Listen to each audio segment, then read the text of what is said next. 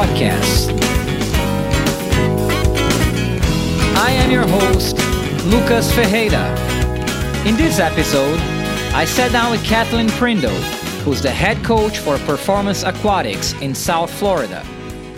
Kathleen has worked with pretty much all levels of swimming, though her biggest presence is working with senior level athletes and helping them succeed at the national and world stages. She's also a very active presence on the governance side of the sport, currently holding positions on the board of directors of her LSC, that's short for Local Swimming Committee, the USA Swimming, and the American Swim Coaches Association, or ASCA. In fact, she actually flips the table and interviews me about my involvement in governance, which is much smaller, at least up to this point.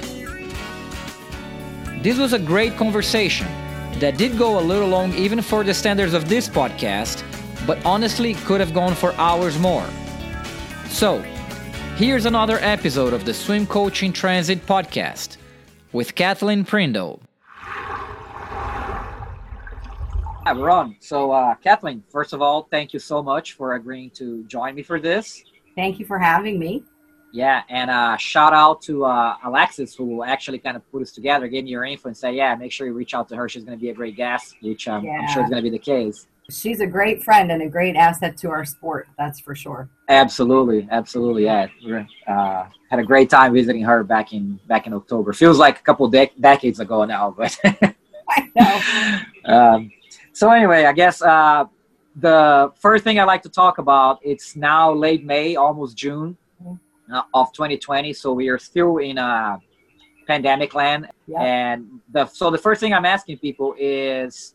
Uh, well, first of all, where are you guys at right now? I think when we last spoke last week, you guys were still your county was still closed, and you were not able to be the, in the pool. Some teams are getting back in the pool. So where are you guys at right now? So we are in the middle of the roller coaster.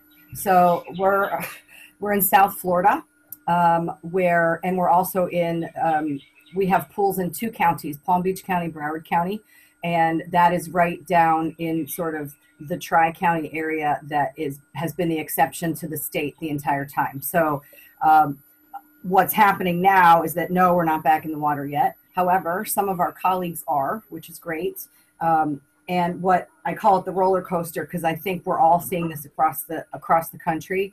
Um, you know, when when a governor makes a, a, mandate, and then it's it's up to the cities or the municipalities um, and the counties to really um, interpret those mandates and see how it feels for the local area. Um, and everybody interprets everything differently, which means that my pool is my city pool uh, is closed, and the city pool you know, six miles away is open. and so I think we're going to see a lot of that. A lot of the pools around here, um, you know, being in South Florida, the pools are outside, so it's you know it's a little it's a little easier for us, I think. But the phase one, as they call it, is just lap swimming only.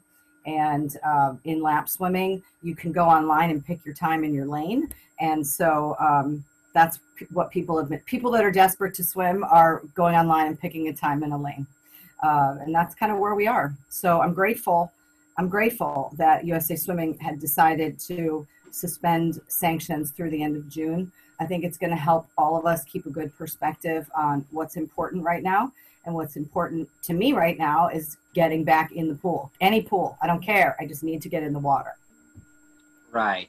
It's yeah. weird that they go. I mean, I, maybe because they control lap swimming to a degree, but uh, a lot of people would argue that the teams actually have a, a, better way to maintain distance than just open lap swimming. It's weird that they went with lap swimming first.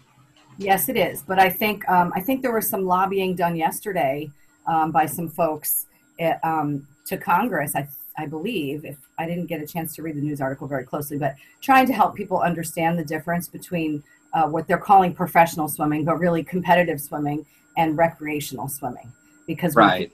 People that don't know our sport think swim team and they think oh my gosh millions of people little kids jumping up and down. And that is true um, at certain swim meets but to run a controlled practice is something different as we all know no matter how old your swimmers are. And we have to convince our localities um, that that's that's the case. That's the difference is that we're going to control the environment. Right. And so, as you're out of the water, uh, have you been doing anything to kind of keep your team together, to keep your, keep your team connected? What kind of things have you been doing while you guys are away? Well, same as everybody, really. The first, the our last day at our we're at a school facility and a city facility. So last day at our school facility was Friday the 13th, um, and the last day at our city facility I think was whatever day of the week, Wednesday the 18th, and that was in March. So we spent the end of March trying to frantically decide what was best for our our families and our customers and what would best serve them. So it, we, you know, went into emergency mode uh, and figured out what was best for them. And what I've learned since then is that teams are really amazing, just so creative, coming up with all these amazing ideas. And hopefully, everybody did what's right for their customers. So for us, we decided to create um, we wanted to walk the line between lots and lots and lots of communication, but not being annoying. And I have a senior program, so it's 13 and older, which and it's a small team. So it made it a little easier in some ways for us because our customers are a little more uniform um, and our team is smaller. So we're doing the same thing. We're doing dry land on, you know, we're doing Zoom meetings, uh, mandatory team meetings. We're doing Zoom dry land. Um, we've created some at home dry land programming. Obviously, there was the waiver conversation. Everybody had to sign their waiver and uh, make sure that was all done properly. Um, we do we do this um, Instagram run thing, which is kind of fun, where it's optional for them and they can run along with us. Um, I actually okay. don't do the running. My assistant coach does the running. Um, so I'm not so much of a runner, but um, we do that. We have this thing we call Pack Live because the name of our team is Pack. So and that's sort of an informational um, hour that anybody could log in and we're just talking about what's happening in swimming today you know any new developments where we are and parents will hop on that call or athletes will hop on that call and i found that that's a lot easier for me than trying to uh, field 100 phone calls and you know what's happening what's going on so uh, we, we've sort of devised these communication methods and i think that's basically the same as what other teams are doing i mean like i said it's been really cool to see the innovation and the enthusiasm and the creativity that's come out of this. Um, and so I think everyone's just doing the best they can. The the teams I feel for um, are the teams that just sort of gave up and just went, oh, oh, oh, this is awful. There's nothing I could do. And hopefully they've. I think that was initially all of our reaction, but I hope that they've all come around to. There's lots of different ways uh, to serve your customers. You just got to find what's best for you. Yeah, I think it's the power of the swim team as a community beyond swimming. Uh, I think it's it's really important, something that people realized, uh, which I thought was pretty cool. So there's a lot of stuff to talk about there. I mean, uh, one of the things that I've been asking people too is, is there anything that you are doing now or that you have to start doing now and that you plan on continue to doing once things get back to, to normal? Because like i said it's a, such great innovations such great ideas. But i before we go there uh, let me ask you a little bit more about this uh, hour of swimming you mentioned. So you're doing that every day? Oh no. Heck no. We're not doing that no thank you okay so that's like a weekly thing that you just yeah, have uh... we do there are three like uh, let's call them live virtual zoom whatever you want to call them three opportunities to have to meet as a group as a team per week. Okay. Um, one of them is mandatory, so no exceptions. Team meeting, that's it. Everybody's there, uh, and then we've got two other opportunities that are optional, and one of them, kind of leading into your question that I I, I have liked, and I'm going to continue is um, I have on on Fridays I have. Uh, um, an online calendar set up where athletes can, or parents, or anyone, coaches, whoever, they can go online and sign up for a half an hour Zoom call one on one with me. Um, I'm going to keep that. That's my biggest learning after this lockdown. Um, because I remember hearing from mentors and, and wiser coaches than myself over the years saying, you know, you can't, you have to monitor your time. So you want to give your athletes as much time as possible, but also you don't want to sit there for three hours. So I remember Teri McKeever from Cal. She has um, someone told her to do it, and she did it, and it's helped her. She has like one of those. What are they called? The hourglass, an hourglass. That's what it's called. With the sand, and it goes through. And I think her hourglass is 10 minutes, but when an athlete comes into her office, she puts the hourglass down and turns it over, and there you go, that's your time. And the athletes learned over time to spit it out. Because you know how it is when you want to talk about something hard, you sort of dance around it for a while and talk about the weather and whatever. And yeah. uh, so, this, after a few times of this, you realize, oh no, I'm at the end of my time and I still didn't bring up the real issue that I want to talk about. So I always wanted to do something like that, but I never felt that I could as a club coach. I just feel that, you know, they're paying me for my time and I owe them all the time in the world and I do, but we have to we have to manage our time a little bit. And so I, these half hour Zoom and you can make them 15 minutes or an hour, whatever's right for your people, but it's been great. So an athlete has something that sometimes they just want to chat um, which is also great that you have just a half an hour because then everybody knows you have half an hour. You can shoot the breeze, talk about whatever. Sometimes they want to show me race video of themselves or someone else. Sometimes they have an issue, uh, and it's been a really cool thing. So I'm going to keep that um, after this is over and set aside some time each week that people can Zoom call because then you're in the comfort of your own home and you can really feel comfortable to talk about whatever you want to do you know, from a safe sport perspective, it's a, it's, it's if you have somebody that you're talking with, it's under 18. That's a, that's a, another safe way to execute a private conversation. Um, it's recorded and it's also, it, you know, you're not alone in a room together. So that's actually really important too. So if, again, an athlete can talk about whatever they feel comfortable with. So yeah, that's one I'm keeping for sure. That's nice. Yeah, that's a great idea. And I, I heard that from other people too, that especially learning how to use this technology and Zoom and thinking that we can definitely keep using this in the future and it's really helpful. So the the other question I have about the current scenario, actually two more questions. Uh, one of them is what did you guys do with regards to finances on the club? Are you guys charging? Are you guys charging partially? I know that a lot of people went very different ways uh, so I, I'm kind of interested to see how how uh, people are addressing because the teams still need to be operational and the coaches still need to buy groceries and pay rent. Yeah. All right. So there, I have a lot to say about this. Um, you know, this is unprecedented, and I don't know if anybody watches CBS Sunday Morning, but two weeks ago, I forget Jim Gaffigan, that's his name, did a whole talk about unprecedented and how we throw that word around. Um, and he's a comedian, so it was really funny, but it's true. I'm so sick of saying unprecedented. but but it is unprecedented. And the reason it was so crazy as we all know is that this happened to all of us. So when we have a natural disaster or a hurricane or a problem um, you know those things are definitely tragic. And as a as an aquatics community we reach out and help each other the best we can but it doesn't it, it happened all at once like i would say within a week or 10 days everybody closed. So, and it didn't matter if you were a big team, small team, a good team, or a bad team, or you know whatever your situation was. Everybody was affected the same way, and it was again interesting, and in some ways inspiring, and in other ways it was discouraging to see how different teams chose to handle it. Um, and I agonized about it myself. So, to answer your question, I had an idea in my mind of what I wanted to do, and I started listening to every podcast and webcast that was out there, everybody was talking about it. I know that I went that swim coaches exchange group on Facebook was extremely helpful. People are very opinionated on there, and so you got to hear a lot of ideas. And uh, I really wasn't sure what to do. And I called my buddy Mark Hesse from USA Swimming.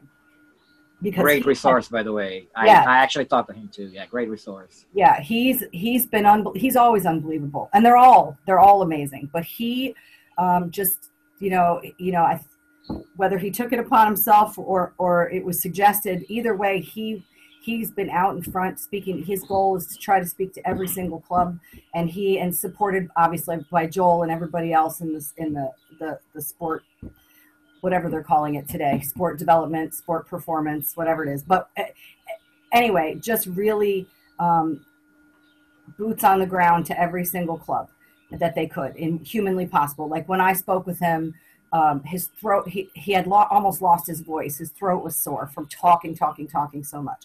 Anyway, he gave me such good advice at the time, and I'm telling the story because I want to share it with people.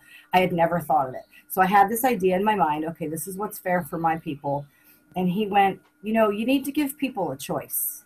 And I said, What do you mean? And he said, This is a time where none of us have a choice. So we didn't have a choice to get out of the pool. And families that are on your team, some of them are furloughed, some of them are not, some of their jobs look different. They, no one's been given a choice in any of this. So you need to have a cho- you need to have options available for your team and let them choose. And I thought, well, if they choose, if somebody gave me a choice, I would choose not to pay. So that made me nervous. Uh, but but it, he was right. He was right, like he always is. And he said, no, you, people are going to surprise you. So for our program, we assessed how much we were willing to do online and how much was right for them to offer online and virtually. And then we decided to go from there. So for us, we had three options. First option was if you did nothing, if you just went along with everything, if you just went along with everything, then you were charged 50%. I hear your doggy. That's, yeah. Somebody's outside, so somebody dares to walk across the street. right, right. Don't you dare. The dangers of working from home. I love it. Yeah. anyway, so 50% is sort of the standard of what we did.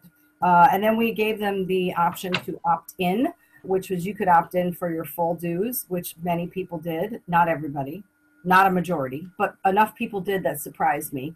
And then we gave them the chance to opt out, which of course is uh, pay nothing. Um, but you still can be part of the team and you can still participate in all of our virtual stuff.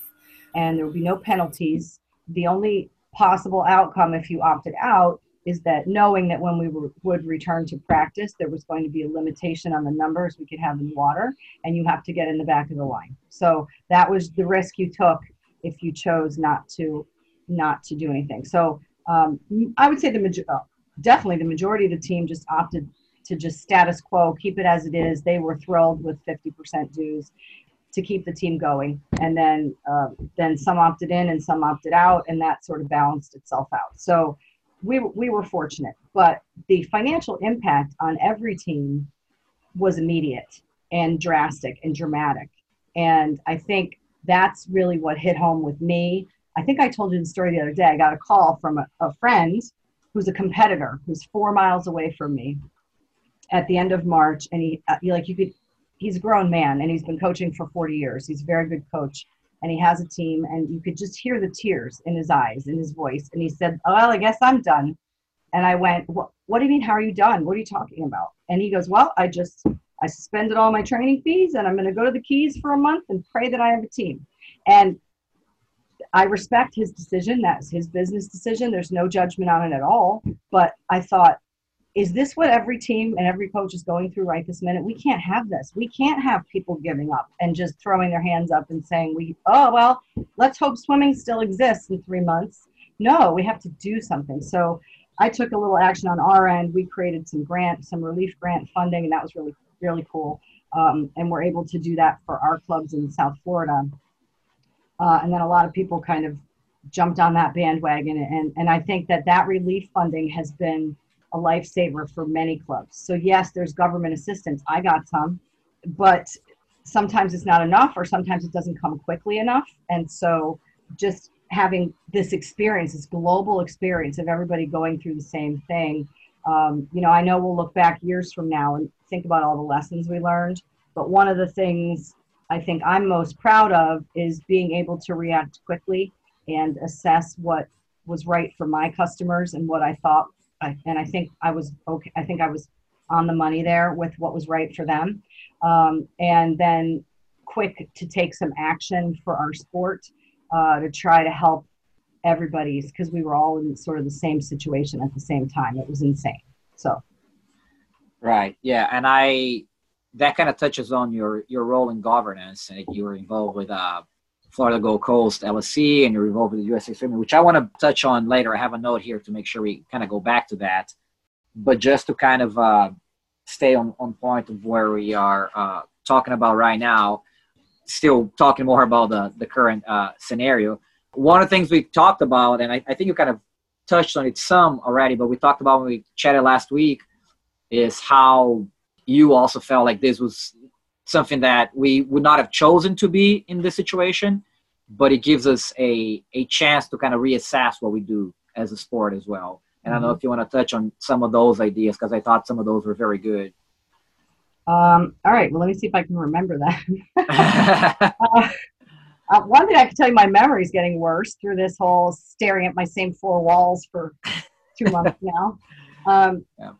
I think part of success in life is your ability to react when something not good happens. I think that's a measure of of success, no matter how you define your success. I think bad stuff's going to happen. Now, this is worse than most. We know that. I'm not diminishing at all this um, COVID 19 pandemic, um, but to throw around that word unprecedented again, no one's ever gone through it. So there's no roadmap from any front. So not only like let's go bigger than just little bit baby swimming, like let's go into the world. You know, there's no healthcare roadmap, there's no government roadmap, there's no uh, social services roadmap, there's no political roadmap, whatever. There's no one knows what the heck they're doing, and but that breeds opportunity to to to be creative because the people that are, I guess, tenacious and forward thinking are going to find some ways out of this. And we're going to make mistakes. We all make mistakes and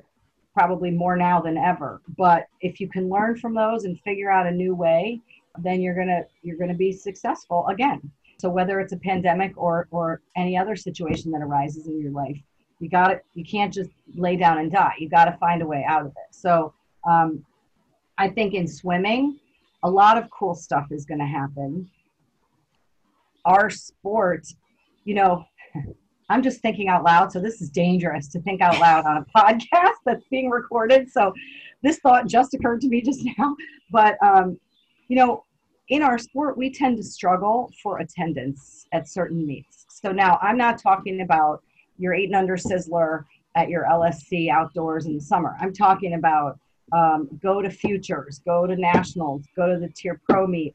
These are opportunities for us, and we've been really working hard to try to increase um, attendance and and sell tickets and do these things. And this might be a way that we can get around this because we're going to have to not have attendance. I'm I'm guessing. I don't know what the rules are going to be or what it's going to look like, but I'm guessing that it, we're going to be limited in the attendance that we have. So what are we going to do about that? Um, this could i don't know the answer no idea just this thought just occurred to me but but stuff like this every every area of our sport is nuanced in that there's not the way we've done it before is not going to work. I know there's a lot of people talking right now about virtual meets and how it's going to go and how it's going to look. And then and then in the on the governance side which we won't get into right now but on the back end then we scramble to go okay well then how can we make that work then? If you guys want to do that we have to change these rules to allow for that because before we had different rules so that it right. becomes a whole process. I think from an athlete perspective, which of course is the most important perspective, um, there are opportunities for athletes and coaches to be so much better than they were before. And I know that as coaches, we love this lifestyle, but it is a little bit of a what is it like a gerbil on a wheel like it's it's it's a little bit like nonstop there's no break there's especially for club coaches there there's no season it's year round so you get a little break maybe in august uh, or you get a little break at the holidays maybe but you know it is a it is a constant and so the the opportunity to um, take a rest and stop and think it through what you're doing is powerful i think we the ones that care, we will be better coaches. Athletes, the ones that care, will be better athletes. And, you know, I, I don't know about anybody else. I haven't had any time for self improvement. All this make yourself better and learn a new thing and all this lovely baked sourdough bread and, you know, whatever. I, I don't know. I'm too worried about swimming right now to be doing any of that. But at least at least physically it's a break at least physically you don't have to leave your house so you don't have to run to practice and get distracted and you have some time to to really think it through on the athlete side um, really important you know we are an overuse injury sport just like baseball. So our shoulders are going the entire practice until we're kicking. And there might be injuries that maybe um, maybe an athlete doesn't even know that they have.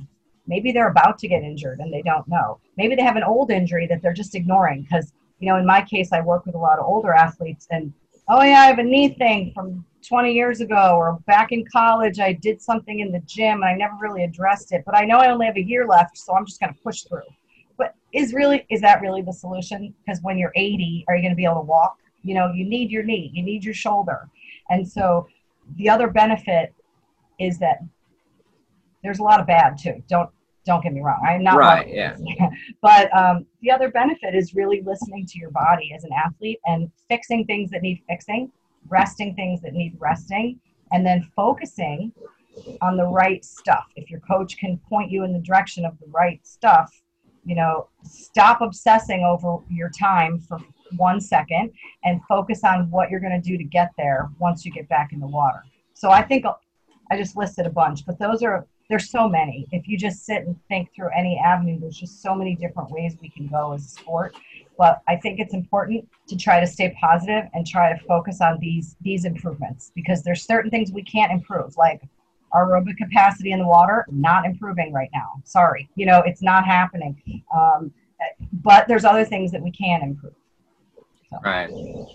Yeah, I think that's that's exactly the the point. Kind of what we talked about last week is uh, we would never have chosen to do this and we would never have chosen to take this long of a break but it was a forced break and it was a forced break countrywide and worldwide and so you're not having to be worried about competition and all of a sudden you can lean back and say all right so what can we do different when we come back? And what can we do better? And i think that that's again it's a chance that we didn't choose to be here we wish we were not here but now we're here and we can make ourselves better for it.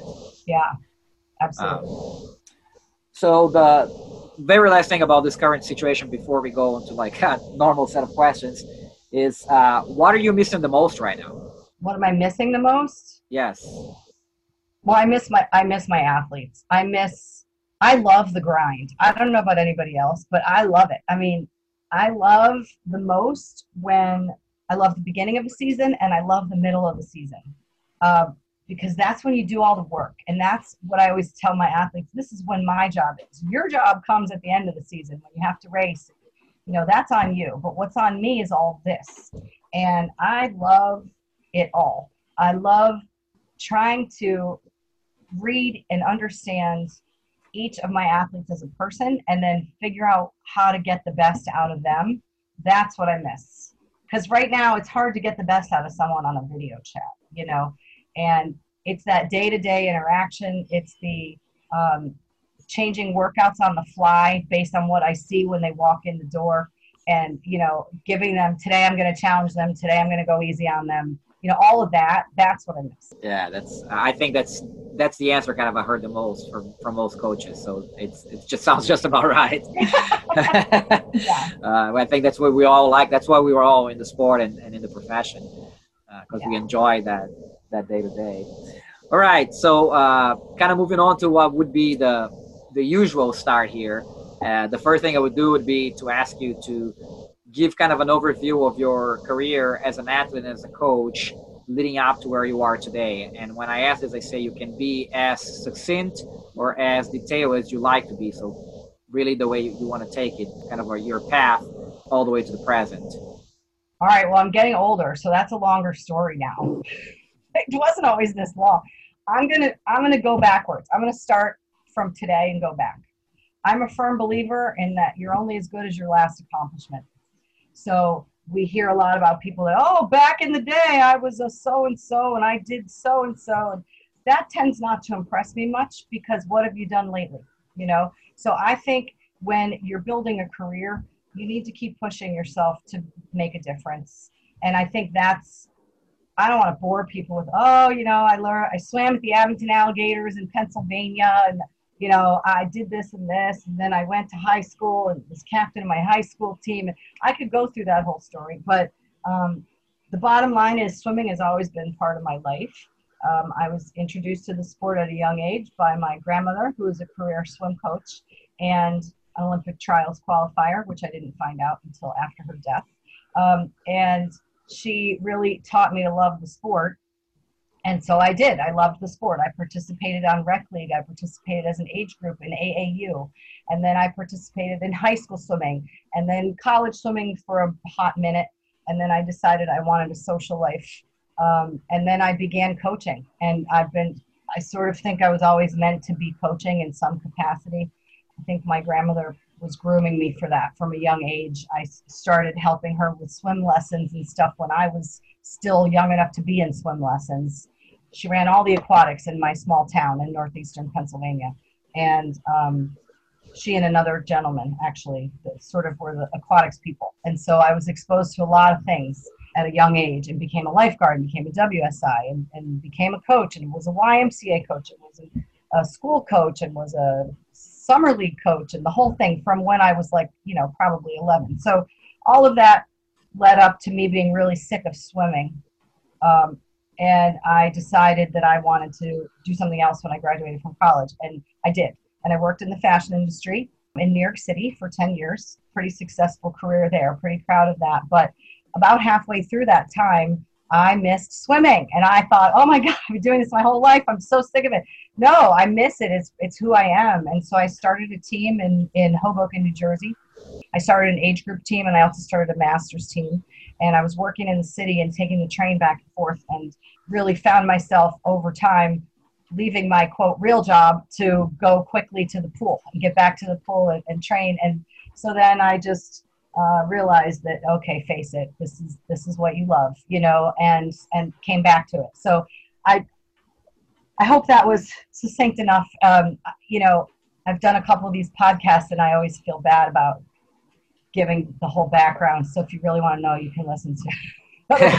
whatever, read my bio. I don't know, but um, yeah. but I think swimming swimming something you either love it or you don't, and people realize quickly, and that's why we see lifers I guess like myself at this point that have been doing it and it's part of who they are. And then you have people that come in um, and they try it out and then they they maybe enjoy their time, but it's not for them. And you can see that in the numbers. The last time I looked in depth at the numbers was probably 2017. But if you look at the USA Swimming Coach registration numbers, um, it's it's pretty high, um, like that right out of college range. I think people are still deciding what's right for them and what's not right for them.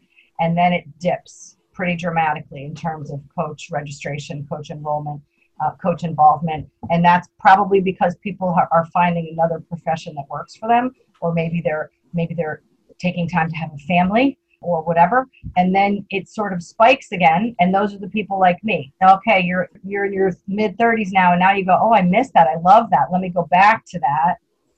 And then it drops again when you get tired and then you have the lifers and it spikes a little bit again with those those people that are like 60s and 70s and still doing it which is wonderful. Um, so it's it's interesting. You should look at that curve sometime because it sort of is indicative of i think a typical swim coach if i had to interpret it myself. Yeah and so during that that path and it's, it's okay to, to be as succinct as you were but uh, is there were there any uh, mentors along your way that you would like to highlight? Yeah i mean again my first everybody says oh i want to thank my family but my grandmother was my swim coach model. She was and now i'm starting to look like her which is kind of funny. So i laugh about it. Um, she's she was amazing and again gave me that love of the sport. And she was really i mean i hate to say this but she was a female in a male dominated industry very successful and blazed a path. And i mean she started later so she was an athlete when she was young. Um, she had five kids. Her husband dropped dead on easter sunday when the fifth child was an infant and she raised five kids on a swim coach salary by herself.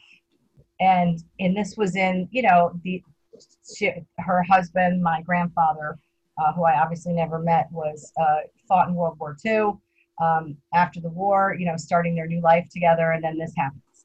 And the strength that she must have had to have we need a lot of strength to be good coaches. We know that. But to do that and raise five kids by yourself and still have time for your athletes and for your children and your grandchildren is something that has stuck with me my whole life. So I think my first mentor was my actual grandmother, who was also my earliest swim coach and also my earliest boss when I started coaching. But she taught me patience, I think. She taught me how to be patient without being a doormat. She taught me how to be be there for my athletes and be there for my staff and that's something that has carried me through my whole life. Um, but then later, I had really wonderful opportunities. There was a coach in New York called Dave or Don Galuzzi, uh, and he gave me an opportunity to help him start his program at Stevens Institute of Technology, that's in uh, northern New Jersey in Hoboken. And then he gave me the opportunity for pool space so I could start my own team. And I started my first team there, like I mentioned. Um, and he was the first swimming boss, I guess, that I had that gave me the freedom to just do whatever I felt was right. I made a lot of mistakes. Um, my age group team was kind of maybe not so successful, like from a performance standpoint, um, you know. But but it was a learning experience, and he gave me that freedom and that uh, autonomy. And then um, I started a master's team because little kids. Um, I love little kids, but the, me personally, I work better with older athletes and he let me go. He said, "This is your training ground. Like you make all the. I made so many mistakes on that masters team. You should have seen the sets I gave them, um, and they were all New York City, like pretty high functioning professionals. So they would push me, push back at me. But I learned so much, and I learned from him that you it's okay to make mistakes, and I learned from those athletes um, that you better know what you're talking about. You know, if you're going to give a set, you better you better understand why you're doing it, not because you read it in a book or you saw it on Facebook. You have to know reasons why this set is for this athlete. And then probably the the most well, not the most, but one of the most recent, most influential mentors was a, a coach that I had named Michael Lohberg. He has since passed away. He passed away in 2011. Uh, he recruited me to come and work at his swim club, which was called Coral Springs Swim Club. Called me up out of the blue. I was, I had recently moved to Florida, and I had been um, coaching, coached a high school team, had a little business, like a, a swim lesson business on the side, learned to swim, that kind of thing. And I was working with a school handling their aquatic programming, which I still do. And um, he called me and he said, "Hi, this is Michael Lohberg." And I went, "Who?" Uh, and he said, I, I want to, I want you to come and work for me. I've heard about the work that you do, and um, I think you'd be a really good fit.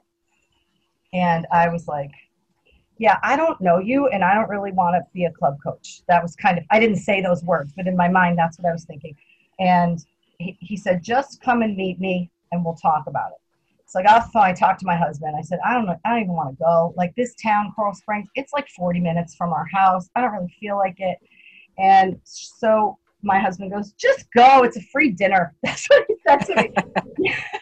All right. So I went, and that was the beginning of a long and beautiful uh, relationship. He he mentored me, um, and he saw something in me which I don't even know if I had seen in myself at that point. And he said to me, "All right, I got two jobs available, and I'm gonna after we finish our dinner, I'm gonna tell you which one I'm gonna offer you." And I said, "Okay." So we go. We have this dinner then he kind of grills me a little on like, give me a set that you would do for your high school team. And he started putting these scenarios out. Meanwhile, this man, I'd never met him before. Now, obviously, I looked him up. So before we interviewed, I looked him up, and turns out he's a six-time Olympic coach. He's one of the top coaches in the world. Uh, so I was a little bit intimidated going into our dinner. And then he said, at the end of the dinner, he said, All right, there's two jobs. One is to help with our swim lesson program and one is to help me personally with our national team. We're looking for a national team coach. We can't find anybody that's a good fit. We've tried coaches internally um, from other areas of our program, and nobody's quite a good fit. Uh, do you want to do it?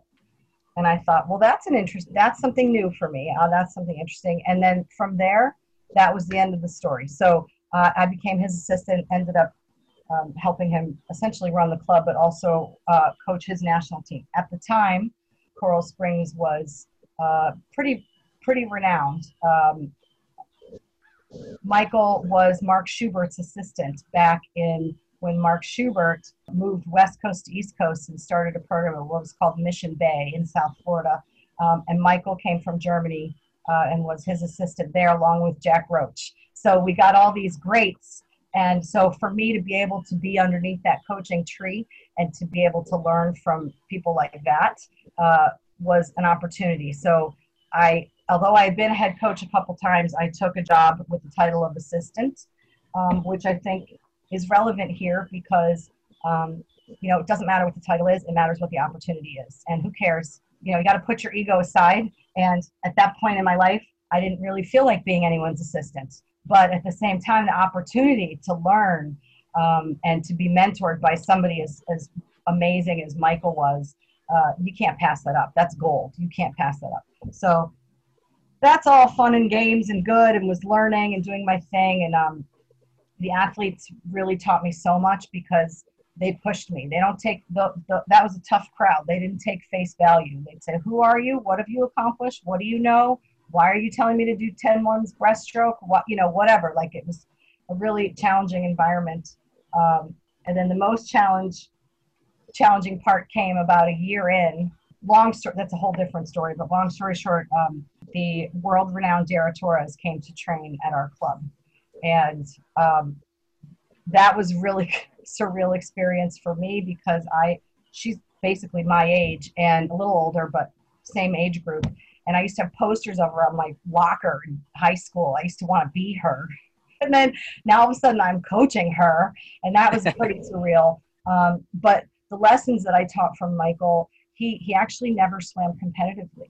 Um, he was he was a math teacher and he had a background in music and the fact that he was able to apply his his knowledge um, he was very scientific very fact-based coach but what i've learned what i learned from him and what i will say till the day i die is that is not enough.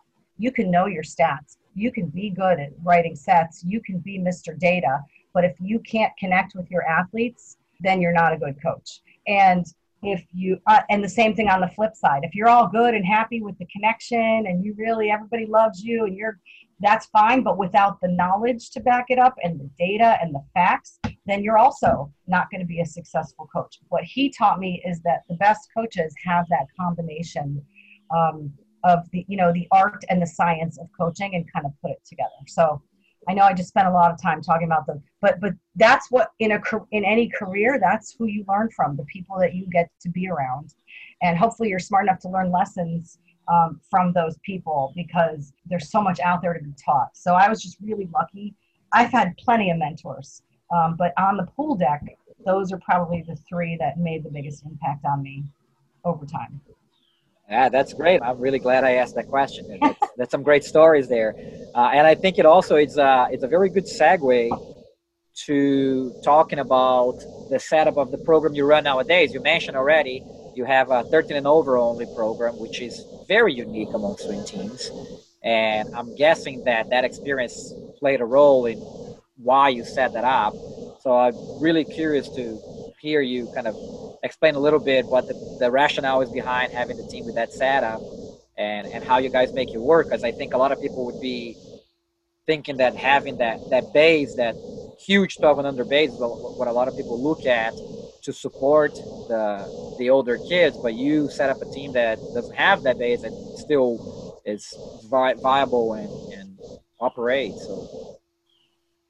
Yeah. Okay. I don't even know where to start. Um, I think all right, so uh, when you coach, I think it's important for any coach, and here I am passing out free advice. You can people can take it or not, but um, it's important that you coach everything because eventually you will figure out where your strengths lie and where your interests lie. So you need to coach uh, baby. You need to coach learn to swim, mommy and me. You need to coach eight and unders. You need to coach 10 and unders, 12 and unders, high school kids, post grads if you can, college kids if you can, you, masters. You, to really build yourself a well rounded resume, in my opinion, you need to be able to coach every group. And then what you're going to learn is that some groups you're good at and some groups you're not. And why? It's because you don't you don't connect in whatever way. So um, I think that building the base in our sport is is is critical to our sport. I think that learn to swim and drowning prevention are the foundations upon which our, our sport is built. Um, but I also think that if you're going to have a very long career doing what you love, you need to do what you love. And so I have learned that I connect much better with older athletes. I'm not very good at singing I can't do the wheels on the bus. I don't, you know, like I, I don't have a, a, an unlimited amount of patience. There are certain skills that make you really good um, with the youngers. My assistant coach is excellent with the youngers, and thank goodness she is. And and um, you know, either either have it or you don't. There's a special kind of person um, that gets joy from that. Um, I'm not one of them. So for me, I, when I decided to have a club, so my mentor died. What do you do when your mentor dies? That's a whole different conversation. Like, oh, wow. wow, this is the person that's been telling you they're going to help you get your next job and they're going to help you uh, achieve all these things, and then they die. um, they're going to they tell you you're going to take over their club for them, uh, but they forgot to put it in writing. So, you know, these kind of conversations. Um, so, all right, you have an opportunity. You, I said, all right, I have an opportunity now. Again, when bad things happen, you have to try to make an opportunity out of it. And I said, I, do I want to still coach? Do I want to break? No, I want to still coach. Okay, well, I took a break like six months, but I decided to start a club. So, one is you need to identify, you need to coach every group and figure out where your interests are because that's where you're going to be good. If you're not interested in coaching master swimmers, don't have a master's team you know, it's pretty simple. Um, but there is a part two to that. And the other part two is that you have to, I say this, I've said this before, so I sound like a broken record, but you have to bloom where you're planted. So wherever you're living, unless you want to move, like that's always an option, take a job, move, take a job. But if you are where you are, like I love South Florida, I live here, I love it here, I don't want to leave, I love the weather. So what are my options? Um, well, I can go to another club and be someone else's assistant again when I don't really need to do that again. Um, or I can start something new. When you start something new, though, you need to understand where where you're planted, where you're living, and you have to take a look at the demographics. So I look around. You think about South Florida. There is so much water down here in South Florida. There are our LSC is relatively small, but our area is relatively small. So we have 59 active teams. We have under just under 5,000 athletes, um, but we're really in four counties. So that's a lot for four counties. Uh, pools are close together. There's a lot of 50 meter water, etc. So when I said, "Oh, I'll, I'll start a club," okay. Well, how am I going to do that successfully? So you look around and you see where the opportunities are we have a lot of large community based swim teams with a lot of coaches that are extremely impressive and have been doing this for a very long time. We're talking lifers, we're talking 65 years old, they've been coaching their same club for 40 years, doing an amazing job of it, producing athletes of all levels and, you know, big teams and whatnot. So, how am I going to compete with that? I'm not. I'm not going to compete with that. So, you look at the um, at where you are. You look, at, you combine what you love to do with where your opportunities are. In South Florida, at the time, not now, at the time, our sectional competition, for example, was the slowest in the country.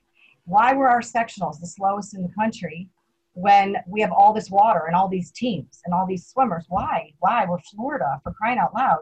Um, why do we have, you know, why aren't we leading the country in Olympic trial qualifiers or national qualifiers? Um, what what is going on down here? And so I said, all right, well, here's an opportunity. I like to work with older athletes, and I think there's a need in our area uh, to do that. So I started the team that way. 15 and older was how I started. People said I was crazy. Um, there's somebody that no longer works at USA Swimming told me I would be hated those were the exact words. You're going to be hated. I said, why am I going to be hated? Because because you're going to steal everyone's swimmers. No, you're no, you're not. No, you're not. I'm a firm believer in developing my own athletes. Okay, I firmly believe that. I'm not a recruiter. I think recruiting is rather pathetic. Now, not for college. That's a different story. But within the club swimming world, if you need to recruit, then you have no belief in your own coaching ability and your own skills to run a program. I find it reprehensible and I find it pathetic, and I don't do it. I probably could have a different kind of a team if I did, but I won't do that. You want to come to my team, I actually make it rather difficult to get on my team because you need to really want to be there. Um, but so people thought at first they thought I was nuts, um, literally nuts, shaking their head. This girl's crazy. And then it was, well, a girl can't coach. That was part, a little bit of it went on too. And then it was, uh, then we got to, we got through the first year and everyone went, oh, oh, that's interesting. Then we got to year three, which is the magic year when you're doing a club. Year three is the make or break. You're either in it or out of it. You're either completely not profitable, whatever. Uh, well, we made it through year three and we did a little bit better than breaking even. And then we made it to year five, and now we're we're about to uh, we're in year nine right now. So um, you know, almost a decade later, we're we're still around, and now the conversation has changed from people shaking their heads to that that that person is crazy. They're just out of their mind. This is this is stupidest idea I ever heard. To me doing talks around the country and even internationally on how to have a business model that works for you and make it work. And I think now in pandemic land, we might see some more of this because um, I chose this. There, it's not been an easy road, but to have a small team is sometimes perceived as a failure. I have a small team by design. I don't want a bigger team. I focus on who I want to focus on. Now, I said I started with 15 and olders, um, and I soon learned that wasn't smart. I went to 13 and older after that because you do have to develop your athletes, and 15 is a little bit too late, in my uh, opinion. That might not be the truth for everybody, but for me. Uh, 13 is fine though. How many athletes? I mean, Josh Davis started, joined his first team at 13, ended up with what, five Olympic medals 10 years later. 13 is not too old. So, where I'm, the, the conclusion that I'm trying to get to here is that um, there are so many swimmers in the world that don't know they're swimmers yet. And that is what we do. So we have this very unique team that doesn't really fit the mold, and we address sort of the entry point of the sport and almost the exit point of the sport. So I have a pretty significant post grad or professional, using quotes, professional group. Um, that is who I connect with the best. I like to be an athlete's last coach. I like to take them on that final journey, whether it leads to the Olympic Games or to world championships or even just to their country's national championships. That is what drives me. Like, that is the athlete I love to work with. Um, but I also love another kind of athlete, and those are the little high school swimmers that always wanted to be on a swim team, but maybe they were too afraid. Um, we have a lot of big, wonderful teams around here. They're a little intimidating.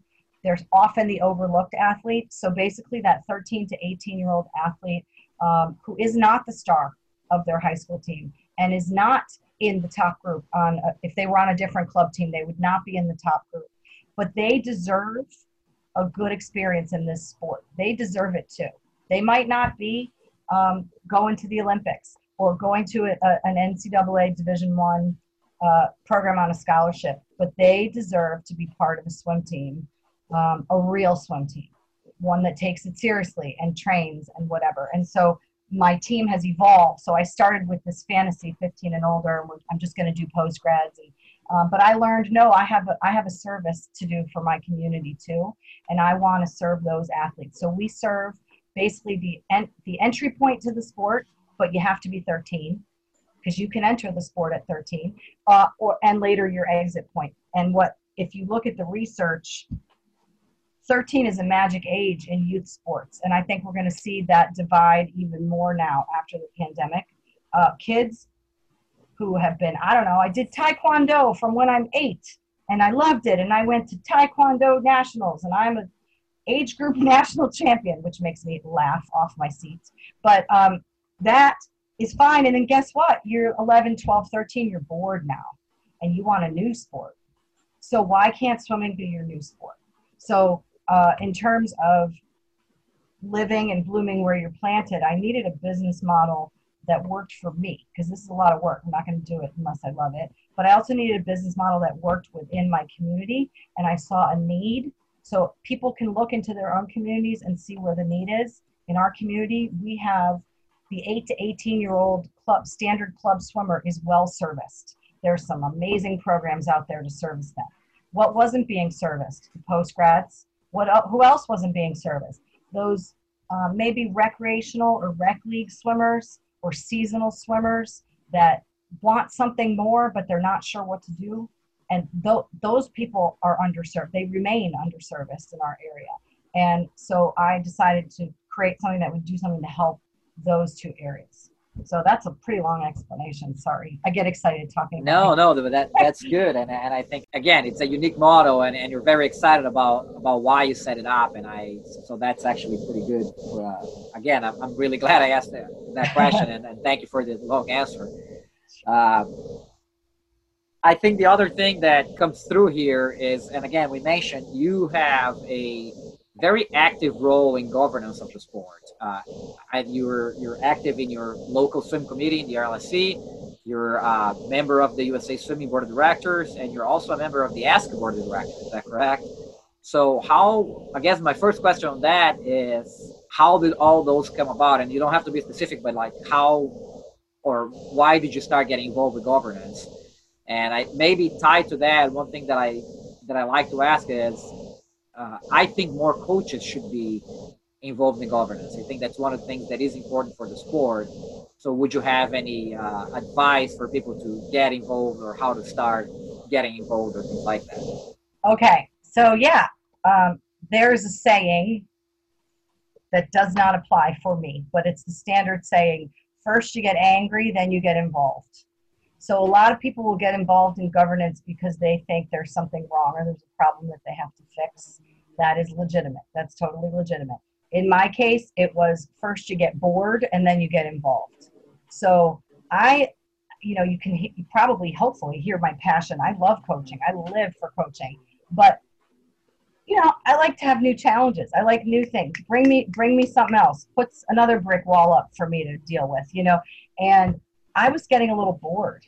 And this was back in the Coral Springs days when I was Michael's assistant. And um, I don't know, Michael was just such a special coach, and success just seemed to come without any effort. And we knew that there was effort, and obviously, it's it's a magical combination of the the athletes and their work ethic, and obviously our season planning and our coaching style and the meets we chose to go to and but it just it was like of course that one just broke an american record and of course we just took high point at at the back then they were called grand prix meets or like of course you know like and i thought it can't be this easy. And we all know it's not that easy. It was it was a 50 year career that he spent building this you know this was all michael this you know so he made it look easy. But but as an assistant, I thought, okay, like what else, what else can I do? Like, and I remember in in local, he was not one for governance, Michael Lober, and he would say, "No, you're not doing that. You're not going to get involved in that. That's uh. and uh, he he really did not encourage any involvement at the local LSC level. But again, I got bored. First, you get bored, at least for me. Some people get angry. I got bored and I started looking for some opportunities for learning. Um, and that is where ASCA came in and changed my life in many ways because that at that time they were the only game in town. They were the only um, sort of professional development avenue for coaches. So I have the best case scenario in the whole world. I'm with one of the best coaches in the world on the deck all day, every day. I mean, what better education could I have? None from a practical perspective, but from a, a let's call it a book learning perspective or, or a, you know, something on paper. You know, my father was a college professor, my mother was a librarian, so I'm into the academics. I can't help it. And so I, I needed some sort of certification or some sort of thing. So I got involved with ASCA, started taking their courses, and started learning more. Um, and then I discovered a, a, fellowship program. It was called, it's, it's still in existence, it's in its 20th year. It's the ASCA Fellows Program. And I applied to that program. I actually didn't get it. I was very disappointed, which is a good lesson about perseverance. And so I applied again the following year and I got the fellowship. And that was an amazing experience because what I learned as part of that fellows program was that there is a world outside of my own pool deck. Even though the pool deck that I was on was pretty amazing, you know, pretty, not everybody gets lucky enough to get that experience, but uh, it taught me that there is a world and that I can be part of the greater world of what goes on in our sport. So on the pool deck, I had, I, everyone, on our team, we had a great impact on our athletes and how we were performing. But where was our impact on the world of swimming beyond so and so got a medal and this one got a medal and this one didn't and whatever? But being part of an of a fellowship like that um, was an eye opener. And what I learned, if I had to take away one lesson that I learned from doing that, that was back in 2000, maybe nine, I guess, eight or nine, um, was that get involved in the sport. And the first place to get involved is your local gov- governance. You have to get involved there first. So you don't just become a member of the USA Swimming Board. You don't just become a whatever. You have to learn how governance works um, and start local. So I did. So I started going to my LSC meetings. I sat in the corner. I was too scared to talk. Uh, I had a, a, cut to a few years later. Uh, had a new team. Somebody nominated me to be on the board. Um, I think one of your one of the questions that I think you had sent me in a prep was like, what is one of the, I guess, highlights of your career or whatever. But for me, one of the strongest, most powerful moments I had as a, as a coach was being nominated and then elected to my LSC board. I was an at large member uh, because I knew then that I had the the respect of some of my peers. And that means more to me than anything else. And uh, the opportunity to be able to understand what's going on at the sport at the local and then later at the national level makes me even more passionate about being a coach because I know that what I'm doing on the deck has has a real impact. Beyond yes, we're making better people. Yes, we're raising kids. We're that is the most important. But in addition, we are we are shaping our sport for years to come. Like what we're doing today, and even now in pandemic land, what we're doing is going to shape this sport. So it was more. So this ASCA Fellowship is what opened my eyes. But I would encourage any coach go to your LSC meetings. Um, sit there. You don't have to be on the board. Just sit there, and you might go, "Oh, I hate this. I'm not doing this." Okay, then don't do it. Um, but there's so many ways to help the sport, and governance is one of one of the most important ways because if you're involved in governance, then you have a say. And I want to say in what I'm I'm devoting my life to this sport, then I want to say in how it's going. So that for me was my reason, my personal reason. Like if I'm going to give 100 hours a week to this, then I want to say in it. So it started it started there. And and for everyone it needs to start there. So if you're a, if you're a rec league coach, it guess what? It's run by a board. If you're a club coach, guess what? It's run by your LSC board. There's places you can go, and if you're nervous, you can just go sit there and just watch the process. It's a fast. It is like watching our democracy in action, and it's fascinating. Um, so anyway, I don't know if that answered yeah. your question. It does, and I think it's. Uh, I'll just echo that. It might seem boring at first. I think some of those meetings, and especially if you're going to like uh, LSC meetings. Usually there's committee meetings, and then the technical planning committee kind of pretty much just oversees what the other age group and senior committee did, and then the board meets separately, and then the house, and they might seem a little repetitive at times, but I think the the ultimate lesson there is coaches have a very unique perspective of what the long-term needs of the sport and the athletes are. And if coaches don't get involved and help run the sport, somebody else will and those people are all very well intentioned, but they don't have the perspective that the coaches do. And I, so I think that that's what's important when when I talk to coaches about this and I talk to somebody else that's involved in governance. I think that, uh, and sometimes governance is frustrating too. I mean, let's not let's not kid ourselves here. So sometimes it's boring, sometimes it's frustrating. But I think that if coaches are not involved, then it's eventually becomes even more frustrating because somebody else is running the sport, and and usually those people just don't have the same the same perspective that the coach is. Well, so two things I want to say about that. First thing is a hundred thousand million percent. You're so right because uh, we we coaches are are living this every day. To me, and I've said this to you, but to me, you are a coach if your reputation and your livelihood depend on how you do. You are not a coach. I mean, you are. I don't want to put it you, you have a connection to swimming and that's wonderful if you maybe coached one season or I was an I was an assistant for a season in my kids summer league and yeah okay so you understand the environment but you don't understand your life or death depends on your program or how you're doing. Your salary depends on it. Your, and most importantly, your reputation and your credibility depends on if you're good or not.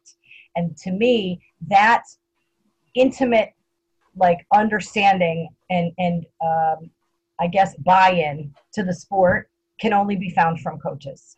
Um, there are so many people that contribute in such an important way. Obviously, athletes are number one. Without athletes, we have nothing. Without our officials, we have nothing. Without our volunteers, we can't do it because we're only human. We can only do one thing at a time. So, uh, but at the end of the day, the coaches are the ones that that get it, but they're also probably the ones that care the most. Um, so I would say that. But I would, uh, I don't know if this is typical for a podcast, but I'll just flip the tables for a minute because for those that don't know, Lucas is on his LSC board, um, and I would I want to hear about how you did that because I think that's important here too. Uh, not, not, typical, but I'm, I'm yeah, no, I'm, I'm happy to do it. Uh, well, so first of all, I guess when I first got involved in, in coaching in Iowa, I already was uh, very quickly became part of the board, and I think in my case, partly because I'm very opinionated and I don't don't hold my opinions to myself and anybody that knows me will vouch for that. So there, I got I got involved with the board already, but I had a quick passage through the LSC and therefore to the board. When I got in Georgia, uh, my first involvement was getting onto the age group committee. So I wasn't on the board; I was on the committee, and uh, at the time, some things needed to be done, and for age group me was very large, and so the the cuts, the time standards need to be recalculated. And everybody understood that but nobody it's a very very time consuming process and nobody wants to get kind of their hands yeah and i did. And and eventually started like doing a lot of the the day-to-day work of the committee.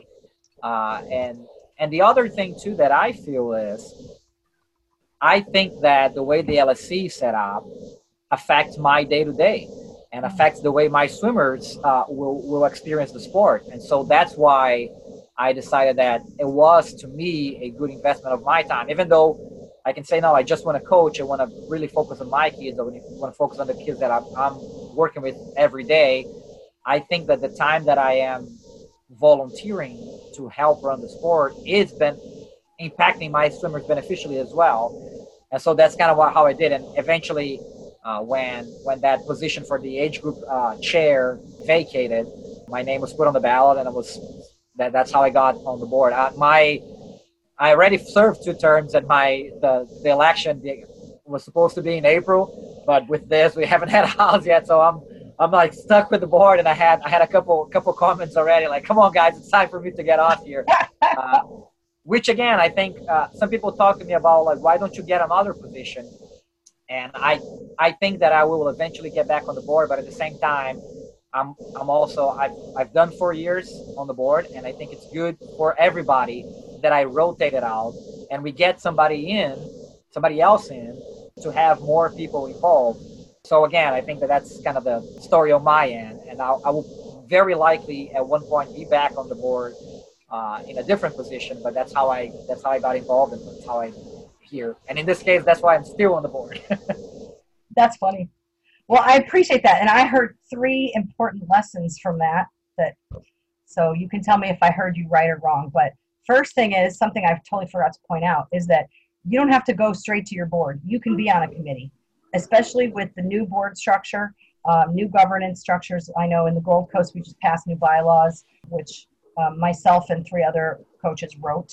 And it, we're depending more and more on committees because, especially if you're LSC, um, and George is a little bit similar, and, and Gold Coast too. And the Gold Coast were mostly made of coaches, which means we have to balance um, what Lucas was saying about volunteering our time um, and also managing and taking care of our own teams and our own athletes. So we're all volunteers, and we don't have a lot of time. And so now um, committees become more and more important but they're also a great stepping stone. You don't need to be on the board. All you have to do is volunteer and go, hey, I'll help with that. If you're willing to, and that brings me to my next point. I was taking notes, Lucas, when you were talking uh, about do the work. So if you're someone, I love it. You love it too. Just put me in there and let me do some work. Just give me something to work on. Um, if you're one of those people, then you should be involved in governance because um, if you want to get in there and, and feel what it feels like to be part of the process, then you're going to have to get in there and do the work. And then the last point is extremely powerful. And I'm going to say it. And I love that you said it. And I haven't ever said it publicly, but it's true. And I feel this way. Um, and I think the best boards, like Lucas said, I'm, I'm in and out. I'll be back on the board sometime, but I think it's important to keep our, our leadership groups fresh with fresh ideas um, and not getting people stuck in their little area of expertise and, and get in and out on the board, off the board, on the board, or in a new position or something like that. Um, in fact, in USA Swimming, with the new governance structure of the USA Swimming Board, which is now in its, I guess, third year. Third year, I think, yes. Third year. Um, that we're starting to see it. Uh, we started to see it last election. This election, not as much. Next election is going to be major. With they tried to stagger uh, the elections on the board, and there's term limits so that people um, so to keep you, you want to be one and done. You want to go in. You want like my own my own. You know, I want to go in, do as much work as I can, help as many people as I can, represent our membership, and then get out. I don't want to be on the believe me i do not want to be on the board for my whole life because it's a lot of work and it's it's worth it. Every minute is worth it but it's a lot of extra time. And you want people that are fresh and interested and not tired. And so uh, lucas what you said is important and kind of brings me to the next thing because you were talking about these different roles i have in governance. Um, and some i've had for longer longer than most than some and then some i've had for a short time but this concept of getting in and out is really um, important. There's also, depending on what group you're part of, like we have a guy, um, his name is Coach Kavanaugh. I love him. He's a hero um, of mine and of many, and he's in our Gold Coast. Um, he's our treasurer, and he he's sort of uh, an example of the opposition of the in and out theory. He is the historian. He is the conscience. He's the ethical uh, touchstone of our LSC. When we have a question about how it got, how is it like this? How did it get to be like this? Uh, Coach Kavanaugh will say, well, back in the 80s, we did this, this, and this. Um, he's got a, a, unique ability to um, mo- roll with the times and move forward and do cool things, but also has that eye of history. So I do think we need to keep our historians around because they will help us not make the same mistake twice you know, um, like history repeats itself if we don't learn the lessons. So there's that. But in general, I believe in this in and out idea of uh, in and out. So um, I've been on the ASCA board a, a, a couple years, and that has been a wonderful experience in itself. That was my first board that I was on that was, um, I guess, a larger or a national board. Um, and in general, there's not a whole lot of, I guess, female representation in, historically and I have had an amazing experience. I, I felt that my voice was just as loud as everybody else's. I always felt respected and heard, um, and uh, it really taught me about governance and how you know Robert's rules and how things are done and, and how to operate at on a larger level. Um, and then I've been involved in uh, it's called FHSAA. It's Florida State High School Athletic Association. I've been uh, on their coaches advisory board. I've chaired that board and that you know was completely different. So i think i guess where i'm going with this is that um, I've, I've served in some governance roles in swimming but it might be really cool for me or for others to think about governance roles outside of swimming. So the fhsaa is still swimming but it's uh, you know it encompasses other sports. So i think that that's it gave me a broader view so then i could come back to my little sport and then talk about what's going on elsewhere. So that's been that's been a cool experience too. All right. Yeah again very glad we went went down that that hole. I think that a lot of uh, good and important information for coaches to hear out there uh, in the role of governance and what the coaches can play on governance. Uh, trying to segue here. Not sure if it's a good segue i'm going to go with it anyway but if you could uh, go back in time say to your starting career as a coach and give yourself some advice, what would that be? Um, there's a song from the 80s, and I'm singing it in my head. I will not sing it for you because you don't want to hear that. I'm, I, I got to look it up. I don't know who it's by. It's, it's running through my mind, but it, I want to say aha, but I'm, I don't think so. but they, the lyrics go, "You don't have to live your life in one day." That was the lyrics to the song. Um, and then something about you'll throw. it. You can Google it. I see you're going to your. Will you Google that, please, while I'm talking? Um, Uh, I mean, yeah. you go to lyrics.com it'll tell you so um, but that's there's a lot of advice i mean i make mistakes every day i think the key is recognizing when you have a learning moment when you have a learning opportunity because you know we all fail every day and if you can learn from it if you can go wow i screwed that up good all right well what did i what can i learn how can i be better the next time i think young and i use the word young not in terms of chronological age. When I refer to a young coach, I refer to a newer coach because I spent 10 years, you know, working in corporate America, you know, the very cutthroat world of fashion.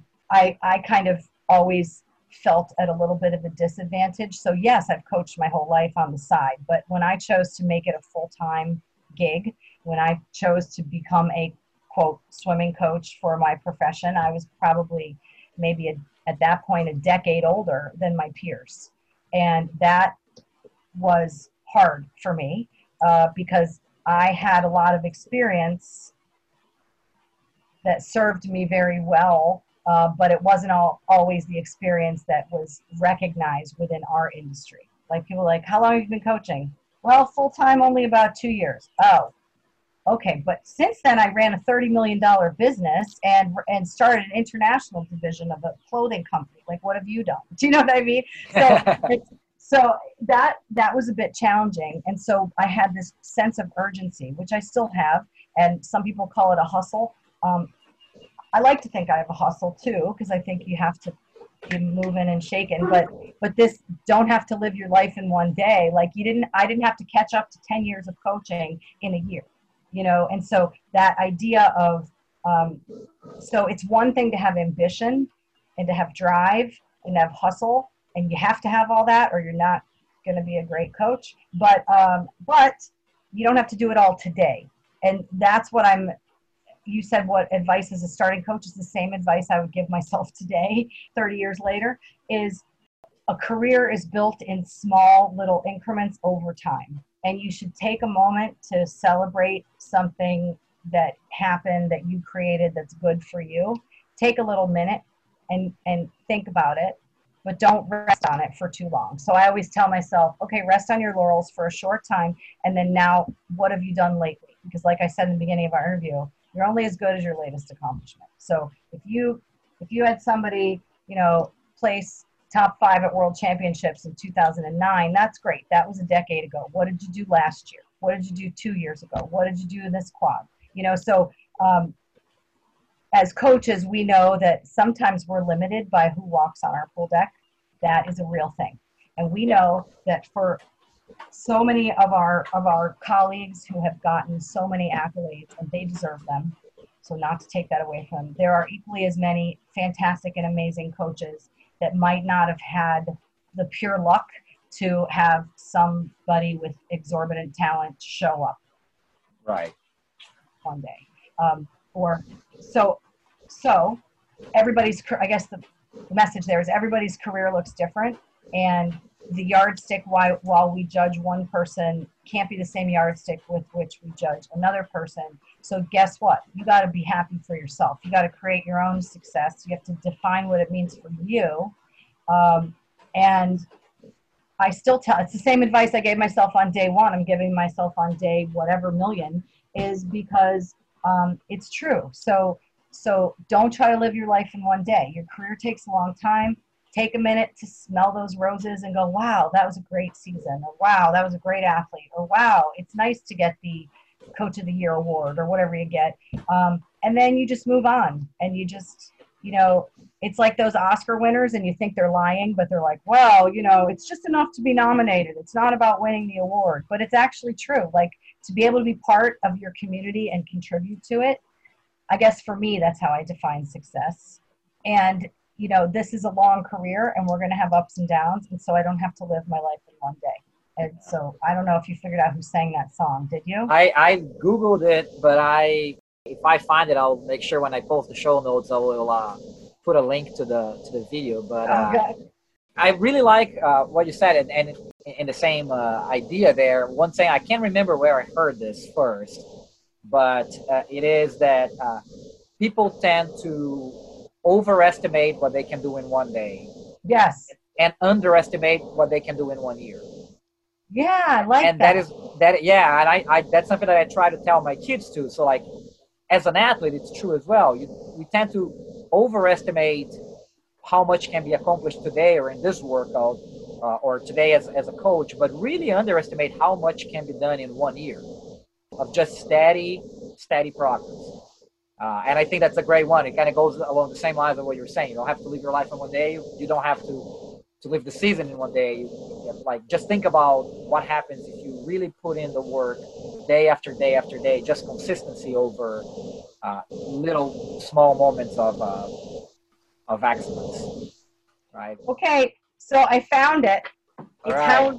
It's Howard Jones. Howard Jones. I will definitely uh, go ahead and also put a put a link to it uh, on the to the video on the show notes here, in case you're wondering about the song. Yeah. He Uh, says, "Don't try to live your life in one day. Don't go speed your time away." So that when I feel rushed, I that song runs through my head. awesome. All right. Uh, if you had to give a presentation on a topic, or actually the other idea, if you were to like say teach a college class on a topic other than swimming, and I guess in your case, I'm also going to say all other than fashion, since you already uh, had a, a career in fashion. Okay. Uh, what what would that topic be? What would you what would you pick? Okay. Well, I've already taught a college class um, for Lynn University, which is in Boca Raton.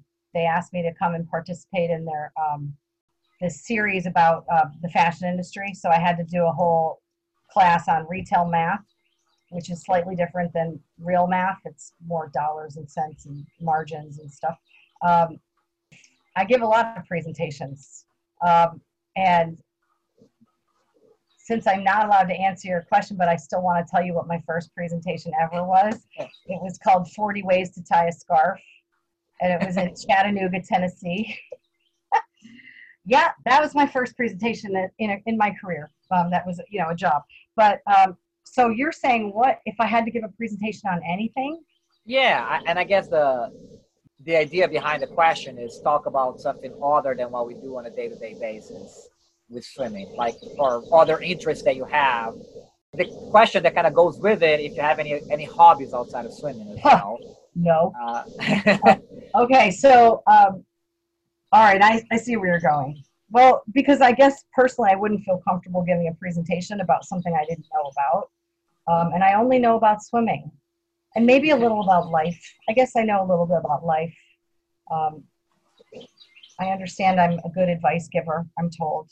Um, my hobbies outside of swimming are few, except I love to read. So I read.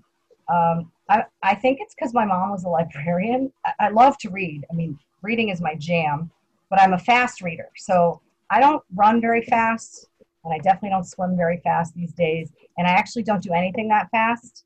Um, I'm I'm like a take your time kind. I should have been.